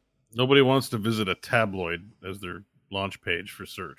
Nope. Yeah. You know, MSN and freaking Yahoo is like look like a tabloid Yeah. page. It's like and then you see other people like uh, like Microsoft. Hey, you guys want to Bing something? well, what are what are you bringing to the table? We'll apparently porn. yeah, porn is the thing. Uh, okay, Bing. I know what I'll use you for, but until then, I'll just Google it. Thanks. yeah, Do they really think Bing would catch on? I mean I mean, Bing it's still there. It's still a, you know, it's it's yeah, the but second is that people you know in their in their wettest of dreams in the boardroom, they're like, well, if Google can make Google things, why don't people Bing things? And Binging will be the word. I'm gonna Bing that. Like, I mean- They No. watch like Groundhog Day, and they were just like, people are going to do the Groundhog Day with it. They're going to search, and then they're going to go Bing, just like that guy in the movie. Yeah. No, I mean, the thing with Bing is I think yes, they did think they could do it. And if anyone could, Microsoft could challenge it. But they and it's still the second largest search engine. So I mean, they did they did jump from 0 to second place and stayed there. But you're right. Bing bots, Bing bots. I don't know, man. I can't. I don't use it on principle. It's called Bing, and I hate the sound that it makes. You don't like the sound only of reason I Bing? don't use it. Oh, I didn't realize It's that. uh, it's the dumbest uh, last name of a character in Friends. You guys, I have something funny to tell you. I just found out what my previous searches are in Bing from some time ago. I've, I haven't Okay. used Bing in like it's been years, so this is some Yeah. old ass cookie. You haven't, bing, you haven't binged anything in years. yeah, guess what I searched for? Something called Skrohawk. What is a Skrohawk? Do I even want to a- know? That's a hawk with a scrotum on its head. I got a theory, but I don't. I don't. Google it again. It's time. I'm looking Or, right I'm now. sorry. Bing it again. Let me turn time. off Bing's safe search just in case it was something Mhm. weird. Yeah, I don't. It doesn't. It just shows me some old guy named Scrowhawk and Schwak clothing line, but not Skrohawk. I don't know what it is. I don't know what I was searching for. That's wild. That's funny, dude. All right. So good. And I'm gonna Anyway. write that down. It'll be an NPC name soon. Uh, all right. Oh, Timothy Olyphant. This is funny. Glad Beau Yeah. put this in here. Uh, you guys remember he's great, like in everything. He's you know Justified and uh, Deadwood and all that. Uh, li- I, I even liked him in that Die Hard movie. He was the bad guy in that kind of horrible fifth Die Hard movie. But He was in Scream too. He was one of the killers. that's right. Oh, spoilers! Jeez, Louises. Yeah, there you go. Well, he did the Hitman movie because he said he had the bills to pay. So if anyone was out there going, "Oh, that Hitman movie was so cool with him in it," he does not think it was good, and he said he just had to pay some bills. No, I, and I gotta read literally what he said because this is what got me. All right, All right, Uh, he's it. like, uh, "Yeah, Deadwood's canceled. I got to pay for my house. Yeah, yeah, I'll do Die Hard. That's great." And they're like, uh, uh, "Do you want to do this video game adaptation?" He's like, "Do you listen to what I'm saying? I have to make money. Sign me up for whatever." And then it goes on to say that he said working on those movies gave him a valuable experience, uh, perhaps more than the projects he actually cares about. Referring to Hitman, he says, "You'll find yourself bald in Bulgaria doing some pile of shit." that will end up a little early and you have to get up a little earlier in the morning and and you work a little harder as a result of never having to do that pile of shit again Yeah. basically Yeah, and that made me laugh so hard just that he called it man a pile of shit yep, yep. And he didn't go back to do the sequel in 2015, Hitman Agent 47, which was also really bad. Yeah. Uh, that's a great little anecdote. Chat room says he was in Santa Clarita Diet. That show is fantastic. Yeah. Unfortunately, canceled. Yeah, that got canceled. Uh, I love that show. Yeah, it was That oh, great. canceled was by so uh, cancel good. flicks Yeah, cancel Flex Yeah. canceled it. It just wasn't getting the views, but uh, I like him pretty much universally. I'm stoked for this Deadwood movie in a day or two. When is it? This weekend? I think it's this weekend. Or is it? what deadwood's that- coming out this weekend I think yeah, that- the movie. the Deadwood They're movie. doing a, a Deadwood movie. yeah. wait it's it's releasing Yeah, oh yeah. Yeah. Well, not in theaters, like HBO, like an original film. yeah it's soon though like yeah, it's this that soon like this weekend, and he's back playing Seth Bullock, and everybody's. oh my god i have to watch I that. know. I'm. I just a little P came out just now. while I'm Is sitting it here. Ian McShane or Yes. just Ian Shane? It's me, Yeah, Ian, Ian- McShane. Mick Shane. Can I, do you have the McShane in stock? Because I I know it's seasonal, and I I just was hoping I could get So- it. So him as Al Swearengen is like the greatest thing ever put to motion picture, like to film, to moving video. yeah. No, you're right. And I, I like I love swearing. Yeah. I will the more swearing in the movie, the higher rated I will give it. Yeah. Put as much of it as you want, and basically like he's the swear machine. He is. And his name is literally Swearengen, which is also amazing.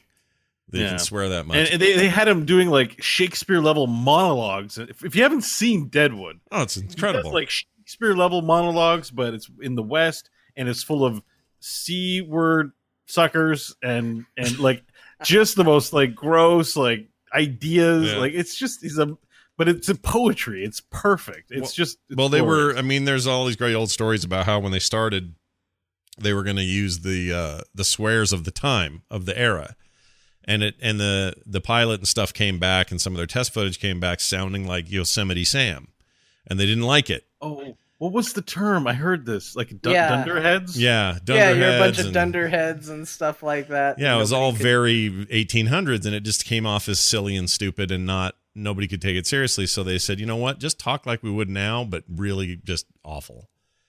And that's what they decided to do. Now, here's the thing: I got to find this line. It does not contain a big swear. Okay, hold It'd on. be pity not to recognize what's at stake. All right, that's Sir Seth Bullock. To go ahead and die stupid. Okay. okay, here he goes. No, that's not it. Let me skip ahead. Murdering, thieving, Oh shit! All right. I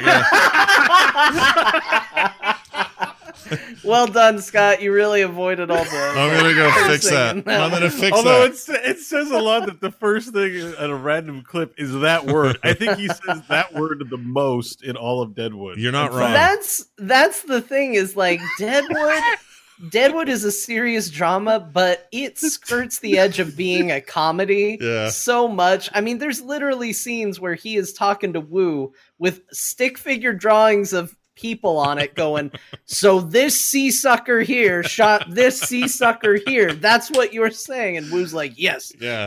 And it's just Oh it's man, him and amazing. Wu are so great. They Oh were my pretty God. great. Swedgen, Swedgen. But listen, there's this part where he gets very he gets really uh Shakespearean here. So hold on, I just want to find this. Okay, hold on. All right, that's that's a cool song. Walk with the future. Okay, hold on. Hearst won't take long before he honors the rigors of his putrid nature. Oh, that's listen to that. I gotta beep that out too. But It's like poetry. It's like there's swear. Scott's got a lot of work. he's like, it won't be Uh, long before he the rigors of his. How does he say it until he until he's true to the rigors of his something effing nature? Like he's just Pu- putrid, putrid, effing effing nature. nature. He's just so he's like He's a just- poet and doesn't know it. He's got a huge diction and vocabulary laced with all the swears that make you go like, "Oh, we stopped saying that a while ago." Dude, that's this weekend, man. Oh my gosh, I'm so excited. Yeah. Oh, it is this weekend. That's Yeah. a reason to be uh, excited. Well, here's a reason not to be. If you play Apex Legends, you're sad because revenue tumbled 74% in two months. Ouch. Well, you, you guys, you stop giving them your money. We know it's a free to play game, but Here's the problem all your skins look the same. So oh, I'm just saying. No, it's it's a hundred percent true. Like I, from the get go, my biggest criticism of Apex was, man, the skins in this game kind of suck. Eh, They do, they're bad, and then they added some new ones, and I was like, well, they continue to suck. Yeah, so, they're just tints. They're tints. They're not s- true skins, or at least, I mean, whatever. We're spoiled by, you know, Overwatch killed it and just changed the whole game for shooters in terms of what players expect to pay for or want. And uh, and then I would say that you know Fortnite just does this better. Their skins are cooler. Fortnite's going full. Um, what do they call that? Uh, just product placement. Oh yeah, they got Nike. You can literally. shoes Oh, and- it's the John Wick skin. I saw something today. Michael Jordan's now a skin. Mm-hmm.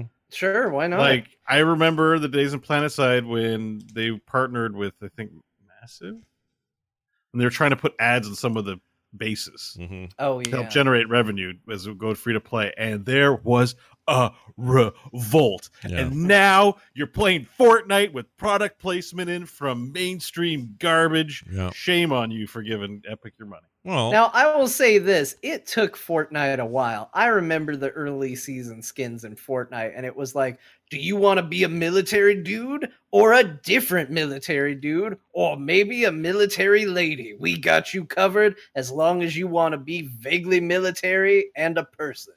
But they've gotten. They've gotten a lot better over time, Yeah. and they've gotten to a good place. And my hope is that Apex Legends will do the same. I do respect that in this world where we talk about crunch and developers not killing their employees and all of that, I respect that they seem to be, you know, standing on their laurels to some degree and saying, "We're we know it's going slow. We'll be there. We'll we'll get you, but we're not gonna kill ourselves to do it." I think that's fine. I think that's respectable. But it does mean you're going to see a lot of news stories about, hey, their revenue tumbled by 74% in two months and that's a rough pill to swallow. So Yeah. my heart goes out to people playing Apex. It's it's been slow and steady, but I still think that game is great and I think it can be great and I think it'll get there. But you know, they didn't maybe expect the overnight success quite to the level that they hit. I think they thought it'd be a slower burn for sure. And they didn't get the burn they thought they were going to get. Now, this uh, games we're playing this week. I am still playing the hell out of Assassin's Creed Origins, which apparently has inspired another one of us to get back into it. I don't know, but we'll talk about that in a second. Um, I also have been playing Steam World Quest Hand of Gilgamech. Yeah, that's right. Oh, nice. I see what they did there. Yeah, That's you can see what they did there. I talked about this a little bit last week. I now have a Steam version, which I think is still under um, embargo, so I can't talk about it specifically. But I have it on the Switch as well, and I can tell you that that thing's great. Um, combination deck builder, uh, JRPG, turn-based uh, RPG with the sense of humor and fun writing that this uh, Steam World games are known for. Great art style uh, robots having a fantasy quest is just kind of a riot. It's funny.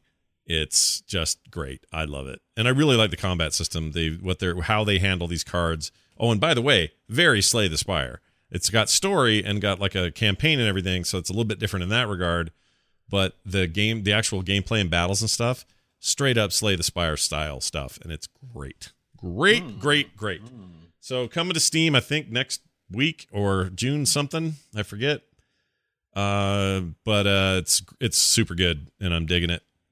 And I also picked up the Elder Scrolls Online Elsweyr expansion, which uh, launched early for those who picked it up early, and it is great. I love Elder Scrolls Online. I still say that's my my other MMO, and um, I love the fantasy of it. This is set in like uh, what are the not Kashyyyk? What are they called? Um, The Khajiit. Khajiit, the Khajiits. Yeah, the the the cat people, basically. Yeah. They are, you know, desert dwelling, living out there like nomads. Everyone's got the great accent. Oh, what are you doing in this part of town? Like, well, come here, cat, and I'll tell you. So they got the whole cat thing going, which is fine. And then they these dragon battles are really fun.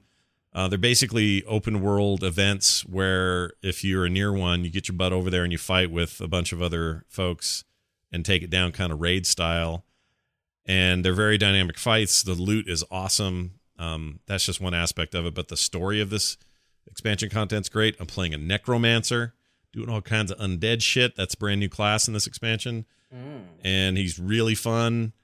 And I continue to just think that game's great. So uh, more ESO in my life, but really, if I'm if I'm putting dollars to minutes, it's mostly Assassin's Creed Origins. I'm gonna, or I keep saying Origins, Odyssey. Um, I think I'm going to 100% that game. I don't know how. I don't know if it's possible, but I'm going to try. Uh, Jon, a lot of game to 100%. and you know that because you're playing it again. So, so what brought you back in? you not stopping talking about it. I was like, man, you know what? I could go for some Assassin's Creed Odyssey. It was uh it was the game that kind of I mean, circumstance ultimately inspired me to get a new computer, but it was one of the first games where I really did like a good hard look at my computer and go, "You let me down, son." like it it couldn't really handle the ultra wide monitor and still look good, so it was always a choice of do I display it on ultra wide or do I let it run better and look better? Smaller screen on my monitor. So it was kind of this game that I really loved, but it was also the one that game that makes you aware that your computer's mortality is on the horizon. So you kind of resent it a little bit too. You're like, you just reminded me my computer's gonna die. Yeah. Uh, so I was anxious to see how it did on this new machine and got in there. And oh my god, that game is beautiful! It is Mhm. so amazing. Yeah. Uh, there are very few games. I mean, I've played games that probably ultimately technically look better than it, the art style, the setting, and the look of it comes together in a way that I just will stop and just stare at the environment and just go, "Oh my gosh, this is this is amazing." Yeah. Uh, I started completely over, so it's a it's a new adventure, even though it did still have my old save, and uh, that was good because it allowed me to make a different decision with one of the first big choices that you make in that game, uh, with what you do to the Wolf of Sparta. Oh, right. Uh, yeah. What did you do to the Wolf of Sparta, Scott? Did you Um, kill the Wolf of Sparta, or did you allow the Wolf of Sparta to live? Didn't I have the option? Remind me if I had the option to Spartan kick him off the ledge. Did I? No, because if you kill him, it's in a cutscene. But then a guy does fight you up there, and you can Spartan kick him off. Maybe that's what I'm thinking of. But I let him live.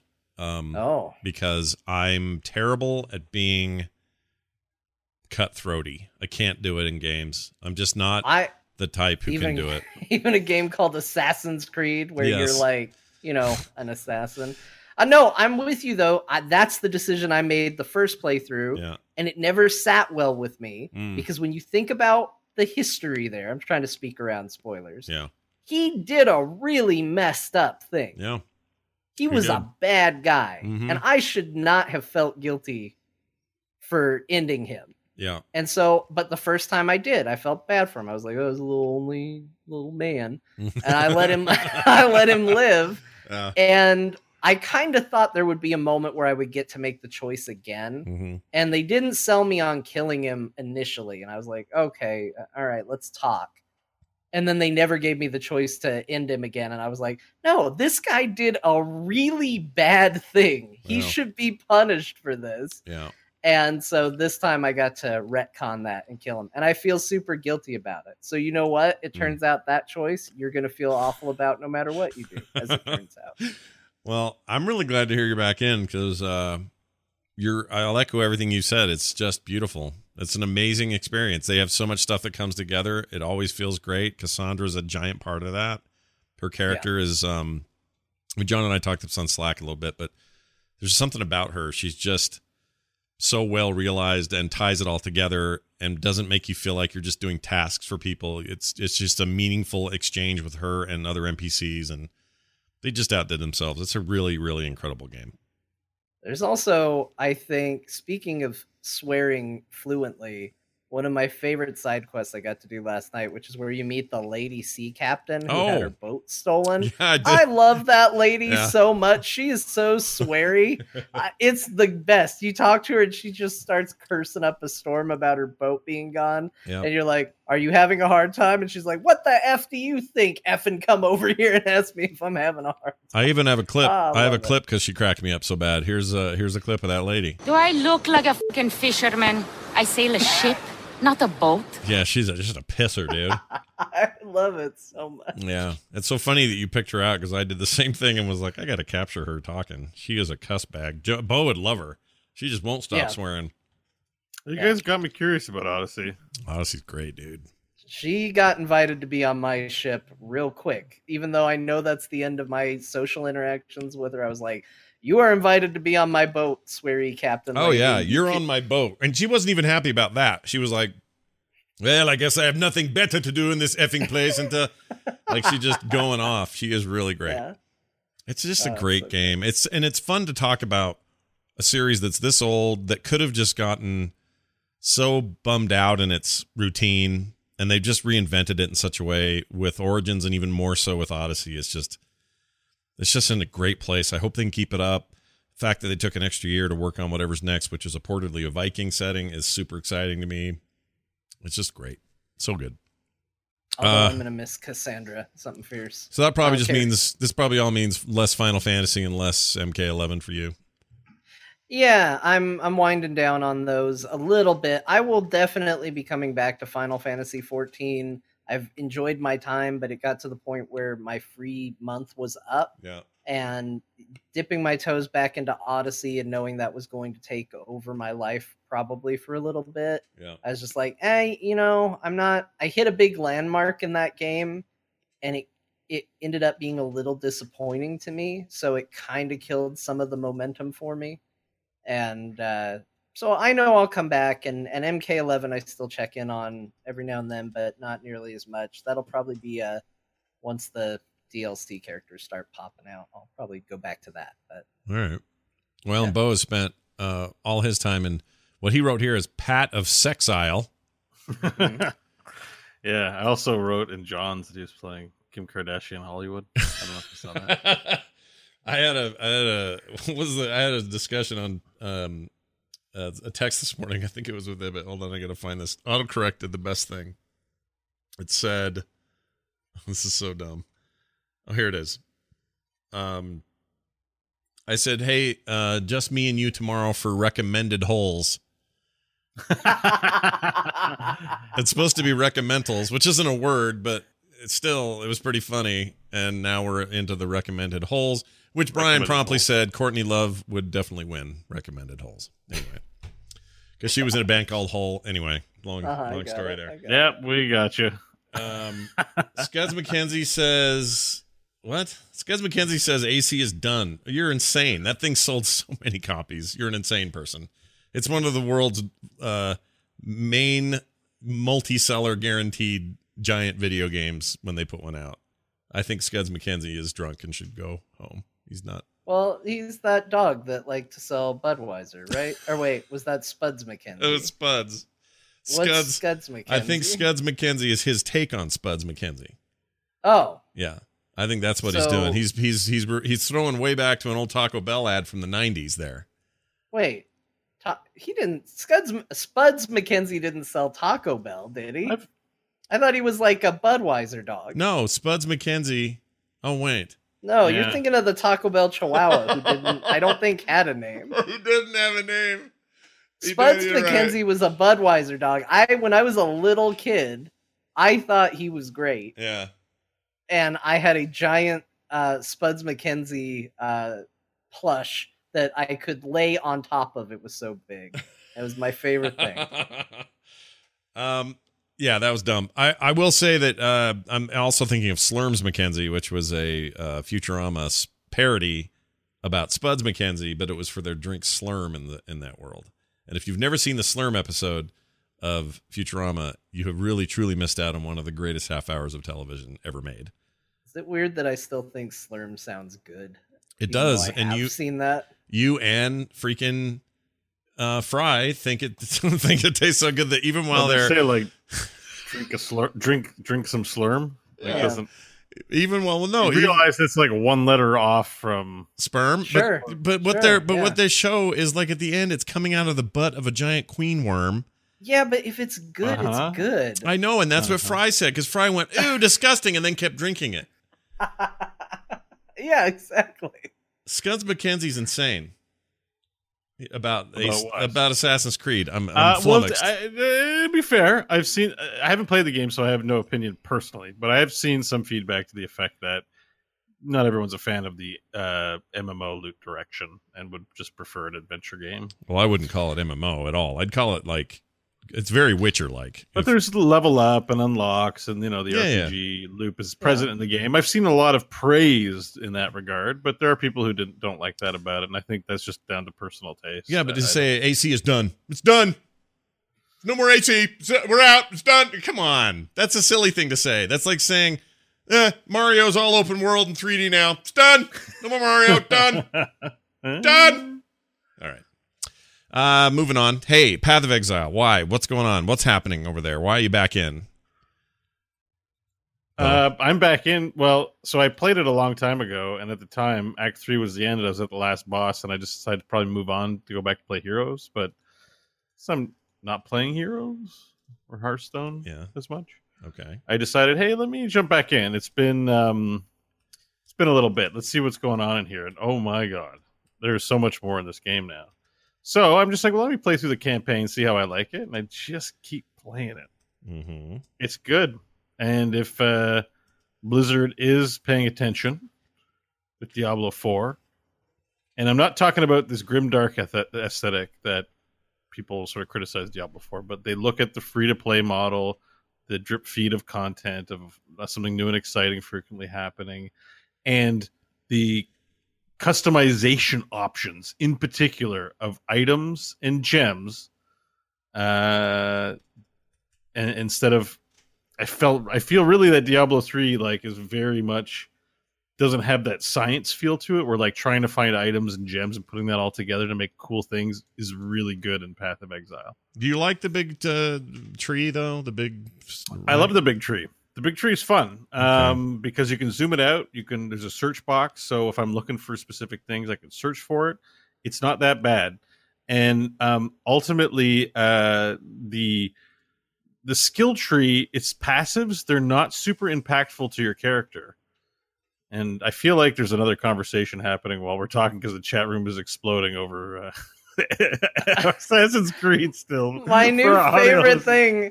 My new favorite thing is just people going, "This thing is done. It's done." Yeah, no, it's oh, like people done, who. I'm like, no, I'm not done. It's like people who yelled "WoW is dead" back in nineteen or two thousand and eight. WoW's dead. It's a dead game. Dead game. Uninstall. G. It's the thing we always say. GG uninstall. Right? That whole joke. I hate it. I hate it. I hate it. So I just timed out that guy for six hundred seconds. Anyway, go ahead.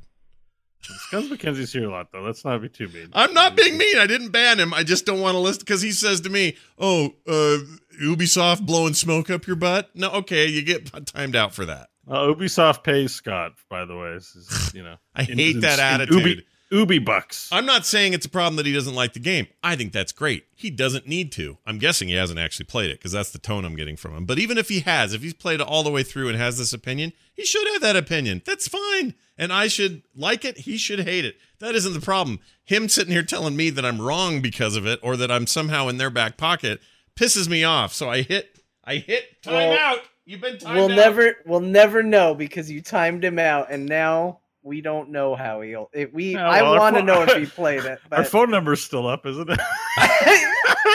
okay, that would be hilarious. It would be If great. I would take he's it. Like, I would take a phone call from him. All right, no well, problem. don't call it. Don't call it because I want to talk about Path of Exile. All right, go yes, ahead. keep telling us about. Path Go of ahead. Exile. No, we don't, we're just having a thing here. Please, everyone, cool off, and we'll be friends again soon. Yeah. It's not done. Um. All right. So yeah. Anyways, Path of Exile is great, dude. You want to know anymore? Uh, I'm so I'm so out of the zone. It's good, Scott. I know it's Um, good, but does it still play like stiff old like Diablo 2 Yeah. moving characters? Yeah, it's it's still it fails where Diablo three wins, but it wins where Diablo three fails. Is the best way I can Oh, describe it. that's- For example, Path of Exile doesn't have damage numbers. It really hurts my feelings.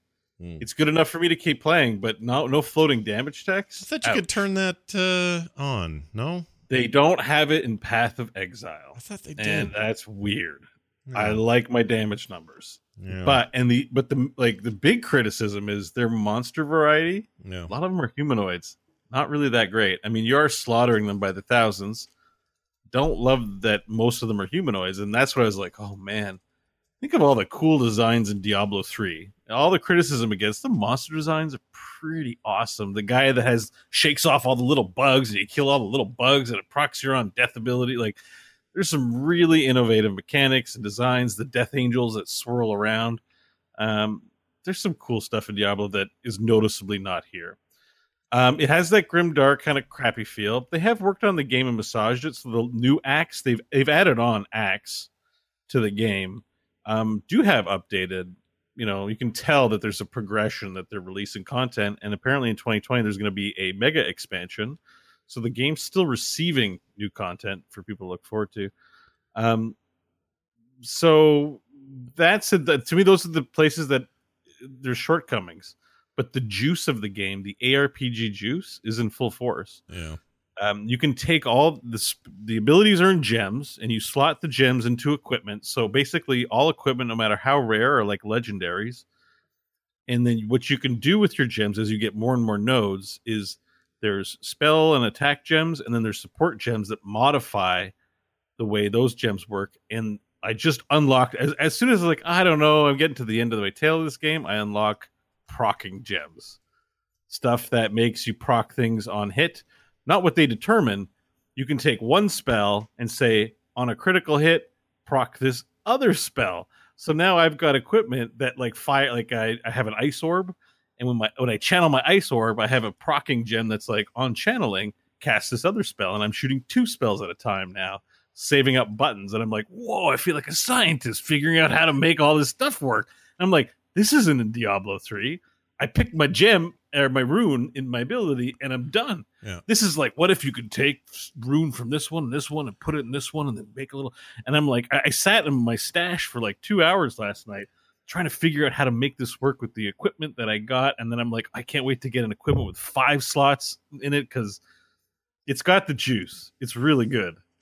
It's Yeah. a big recommend. I'm gonna I'm gonna have to get back in and you know their their claim and like straight up saying the words our 4.0 mega expansion will compete with Diablo 4 is a pretty crazy thing to say not knowing much about Diablo 4. Mm-hmm. I think Yeah. I I think knowing that's that it doesn't braggadocio. exist really at the moment. But that does speak I- that does speak to the power of anything with Diablo in it. Like that name means something. So But yeah. what I appreciate about saying that is they realize that they're in a space where their Diablo 4 is the big monster in the room, and people will look at that or look at their game, and their game is their players are sold on the notion that this is what the Diablo 2 spiritual successor is. right. You know, it has its own things to it, but it does have that grim, dark, things look kind of ugly feel.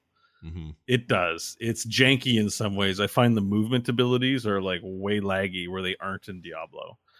Uh, but the juice is there. You just walk into a room, it's random, you clear stuff out, things drop.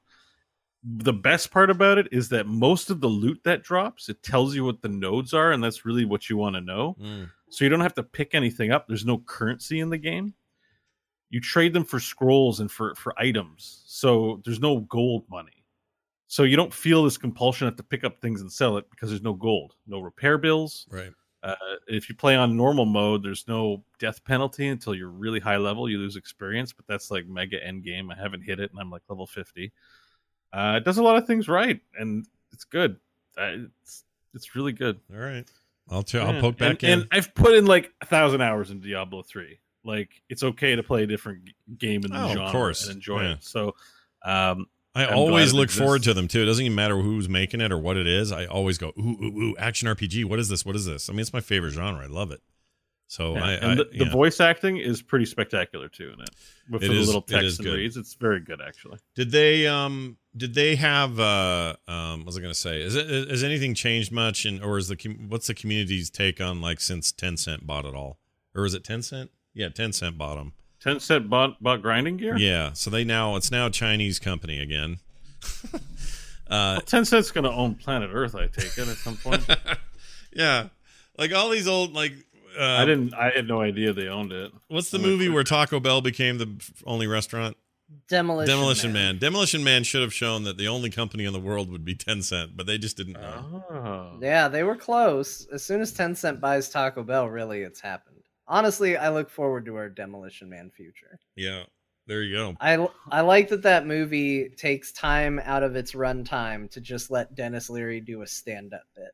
Yeah, I mean, I agree. I'm with right you. in the middle of the movie, they're like, "Hey, you want to just do a bit from your stand-up routine?" Yeah, sure. Will it make sense? I don't know. We had a joke this morning on TMS that uh Mario, or no, how did it go? Well, anyway, it came down. You know the three shells thing in Uh huh. Demolition Man. Oh, he doesn't know how to use the three. We, the idea was that Mario in Mario Kart gets three shells. He gets the power up for three shells, and that that's how Mario wipes his butt. Okay, So that's the thing. good. So I that's the see the thing. through line there. Yeah, and I agree with. Have you guys ever film sacked Demolition Man? Yes. It's probably never. It's oh, it's been on on something. Yeah, we did it. We did that, that a long time. It's been a while, and we just did Fifth Element last weekend.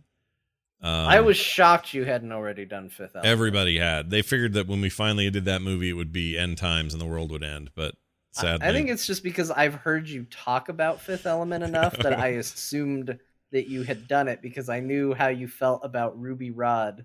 Yeah. And, uh, cool, you need cool, to. You know what you need to do is listen to the latest one and learn why.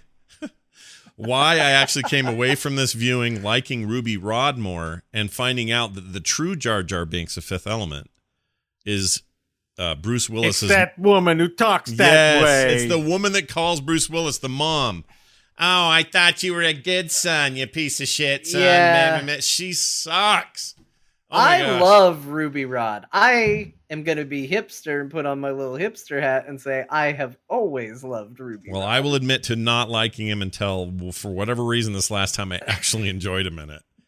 So I don't know what I don't know what happened there, but he doesn't feel right. I don't feel right. I don't feel right, Kobe. All right. Anyway, um, let's it's move. because Chris Tucker is actually really funny and endearing, and we just got a little too much of him, and we've had some time, and we realize, hey, Yeah, and it's okay Chris now. Tucker was Chris Tucker's all right. Yeah, Ruby Rod's all right. Except for that one scene. It was real dumb. Remember this guy though? he was the guy in the hallway. yeah, like with the gun. Yeah, Give he's me the the cash. best. Give me the cash. Give me the cash. Give me the cash. Uh, Like he's right up there with the paper guy from Waterworld for me. Oh, he's so great! And when he tells him he has to push a button, and he like starts to have convulsions because he has to push a button on the gun, and Yeah. he doesn't know what to do, and he's just like, "Ah, "Oh god!" ah." He basically turns it off. It's so good. so good. great. That I movie that that movie remains great. I loved uh, watching it. It was great. Uh, and that's on Netflix right now. All right, let's get to a quick email. This came to us uh, to our website, frogpants.com slash core. You're encouraged to use it as often as you like. And it reads like this. This is from Marcus. He says, Hi, core people. This is Marcus, and I have a question for you about something. Or as he wrote, something. Uh, you guys are very PC oriented in your gaming. Do you feel like you have to defend this choice a lot? Keep it coming, Marcus. Well, as a gaming conservative, I Mm. believe in gaming responsibly. Yeah. and you know li- the PLs sometimes take their social justice things too far. Uh huh. I just want people to know that conservative gamers are gamers too, Right. and we value much of the same things. So we should be able to, as they say in Death Stranding trailer, come together. That's right. Bring your bri- bridge, baby, and come together. Let's get this going. I was like, "Are you re- re- do we really want to say "come together" like four or five times in this trailer? Is that the theme of this? Because I got a dirty mind. Yeah, This you do. Like we're Al Swearengen again. yeah, you want simultaneous uh, physical orgasms, is what you're thinking. When yeah, I mean that. that's exactly the first time I heard it, didn't think of it. Then a second time and third time, and I'm like, Yep. they know That's what that sounds like, right? Here's the thing, though. That's what- I, I my hot, my hot platform is PC for sure, but I'm using this Oculus Quest a whole lot right now. I got a uh, what do you call it over there? Nintendo Switch sitting right there. My PS4 is right over there. I don't have an Xbox uh, One right now, but that's about it. I do a lot of Come tablet and phone gaming. I don't I don't feel like I'm limited or I'm not like some superior PC race kind of guy, but I do think it's the best overall platform for all the things I like, and that may not be true for everybody. So I don't Yeah. feel like I have to defend it. It's just I don't think I have to defend it, but I think sometimes like Scott is very much like you are a lover of games. Yeah. Uh, you, you you know you went to the arcade this week. You like arcade games. You like pinball machines. Uh, I know I listened to your conversation with Steven Schleicher. I can't speak anymore right. about pinball machines and stuff this week on TMS. Like you were a lover of games and all modes of transportation. I do. I think it comes up just because Jon and I, well, I basically only own a PC for games.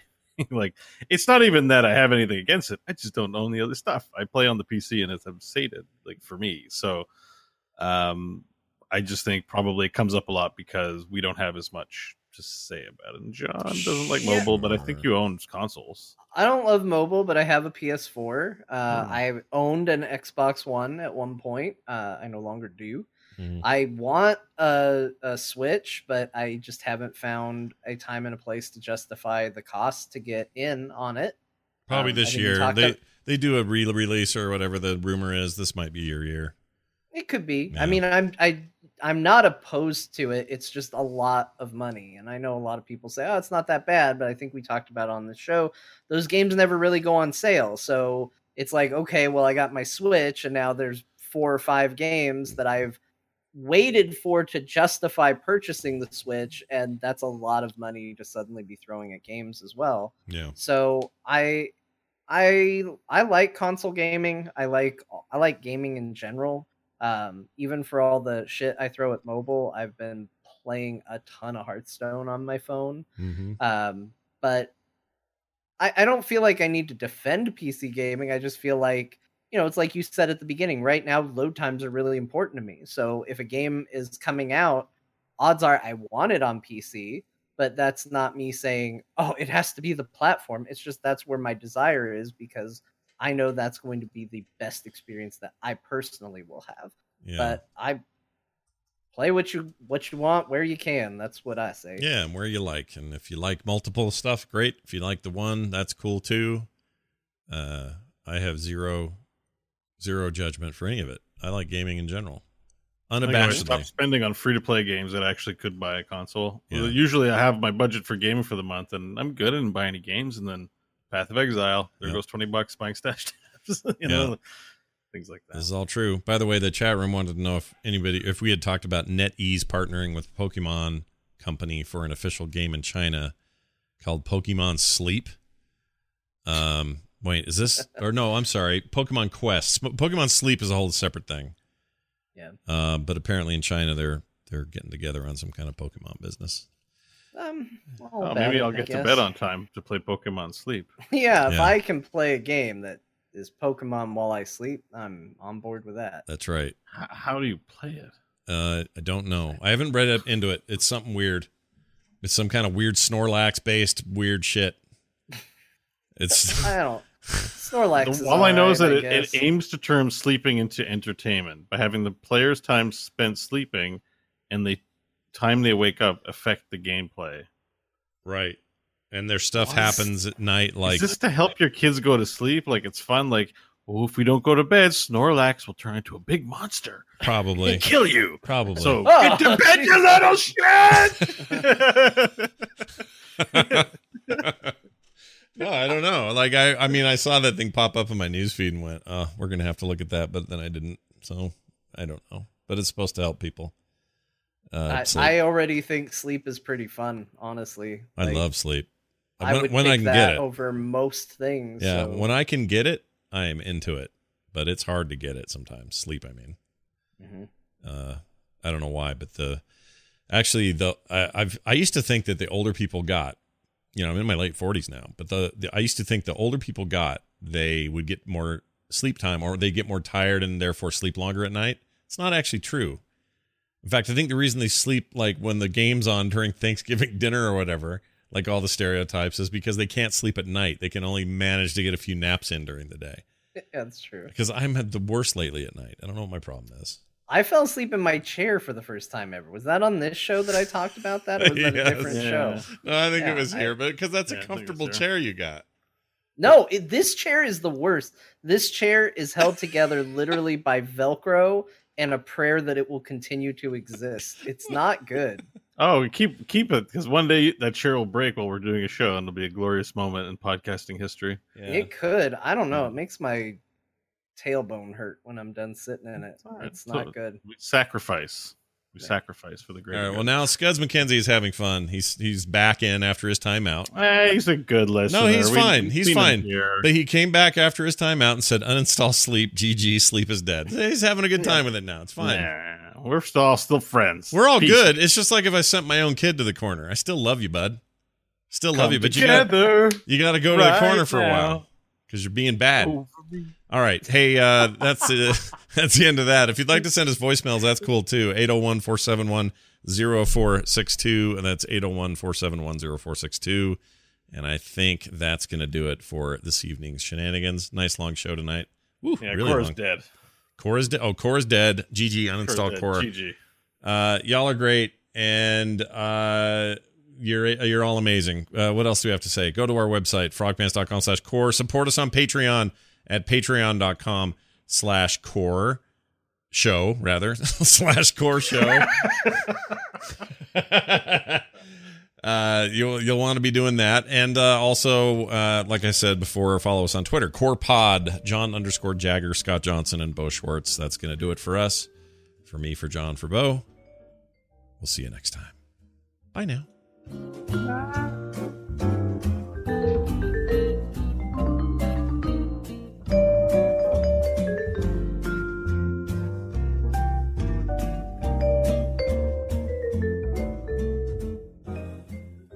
This show is part of the Frog Pants Network. Frog Pants Network. Get more shows like this at frogpants.com. Die Hard Man. Oh, when you make decisions for your company, you look for the no brainers. If you have a lot of mailing to do, stamps.com is the ultimate no brainer. Use the stamps.com mobile app to mail everything you need to keep your business running with up to 89% off USPS and UPS. Make the same no brainer decision as over 1 million other businesses with stamps.com. Use code PROGRAM for a special offer. That's stamps.com code PROGRAM.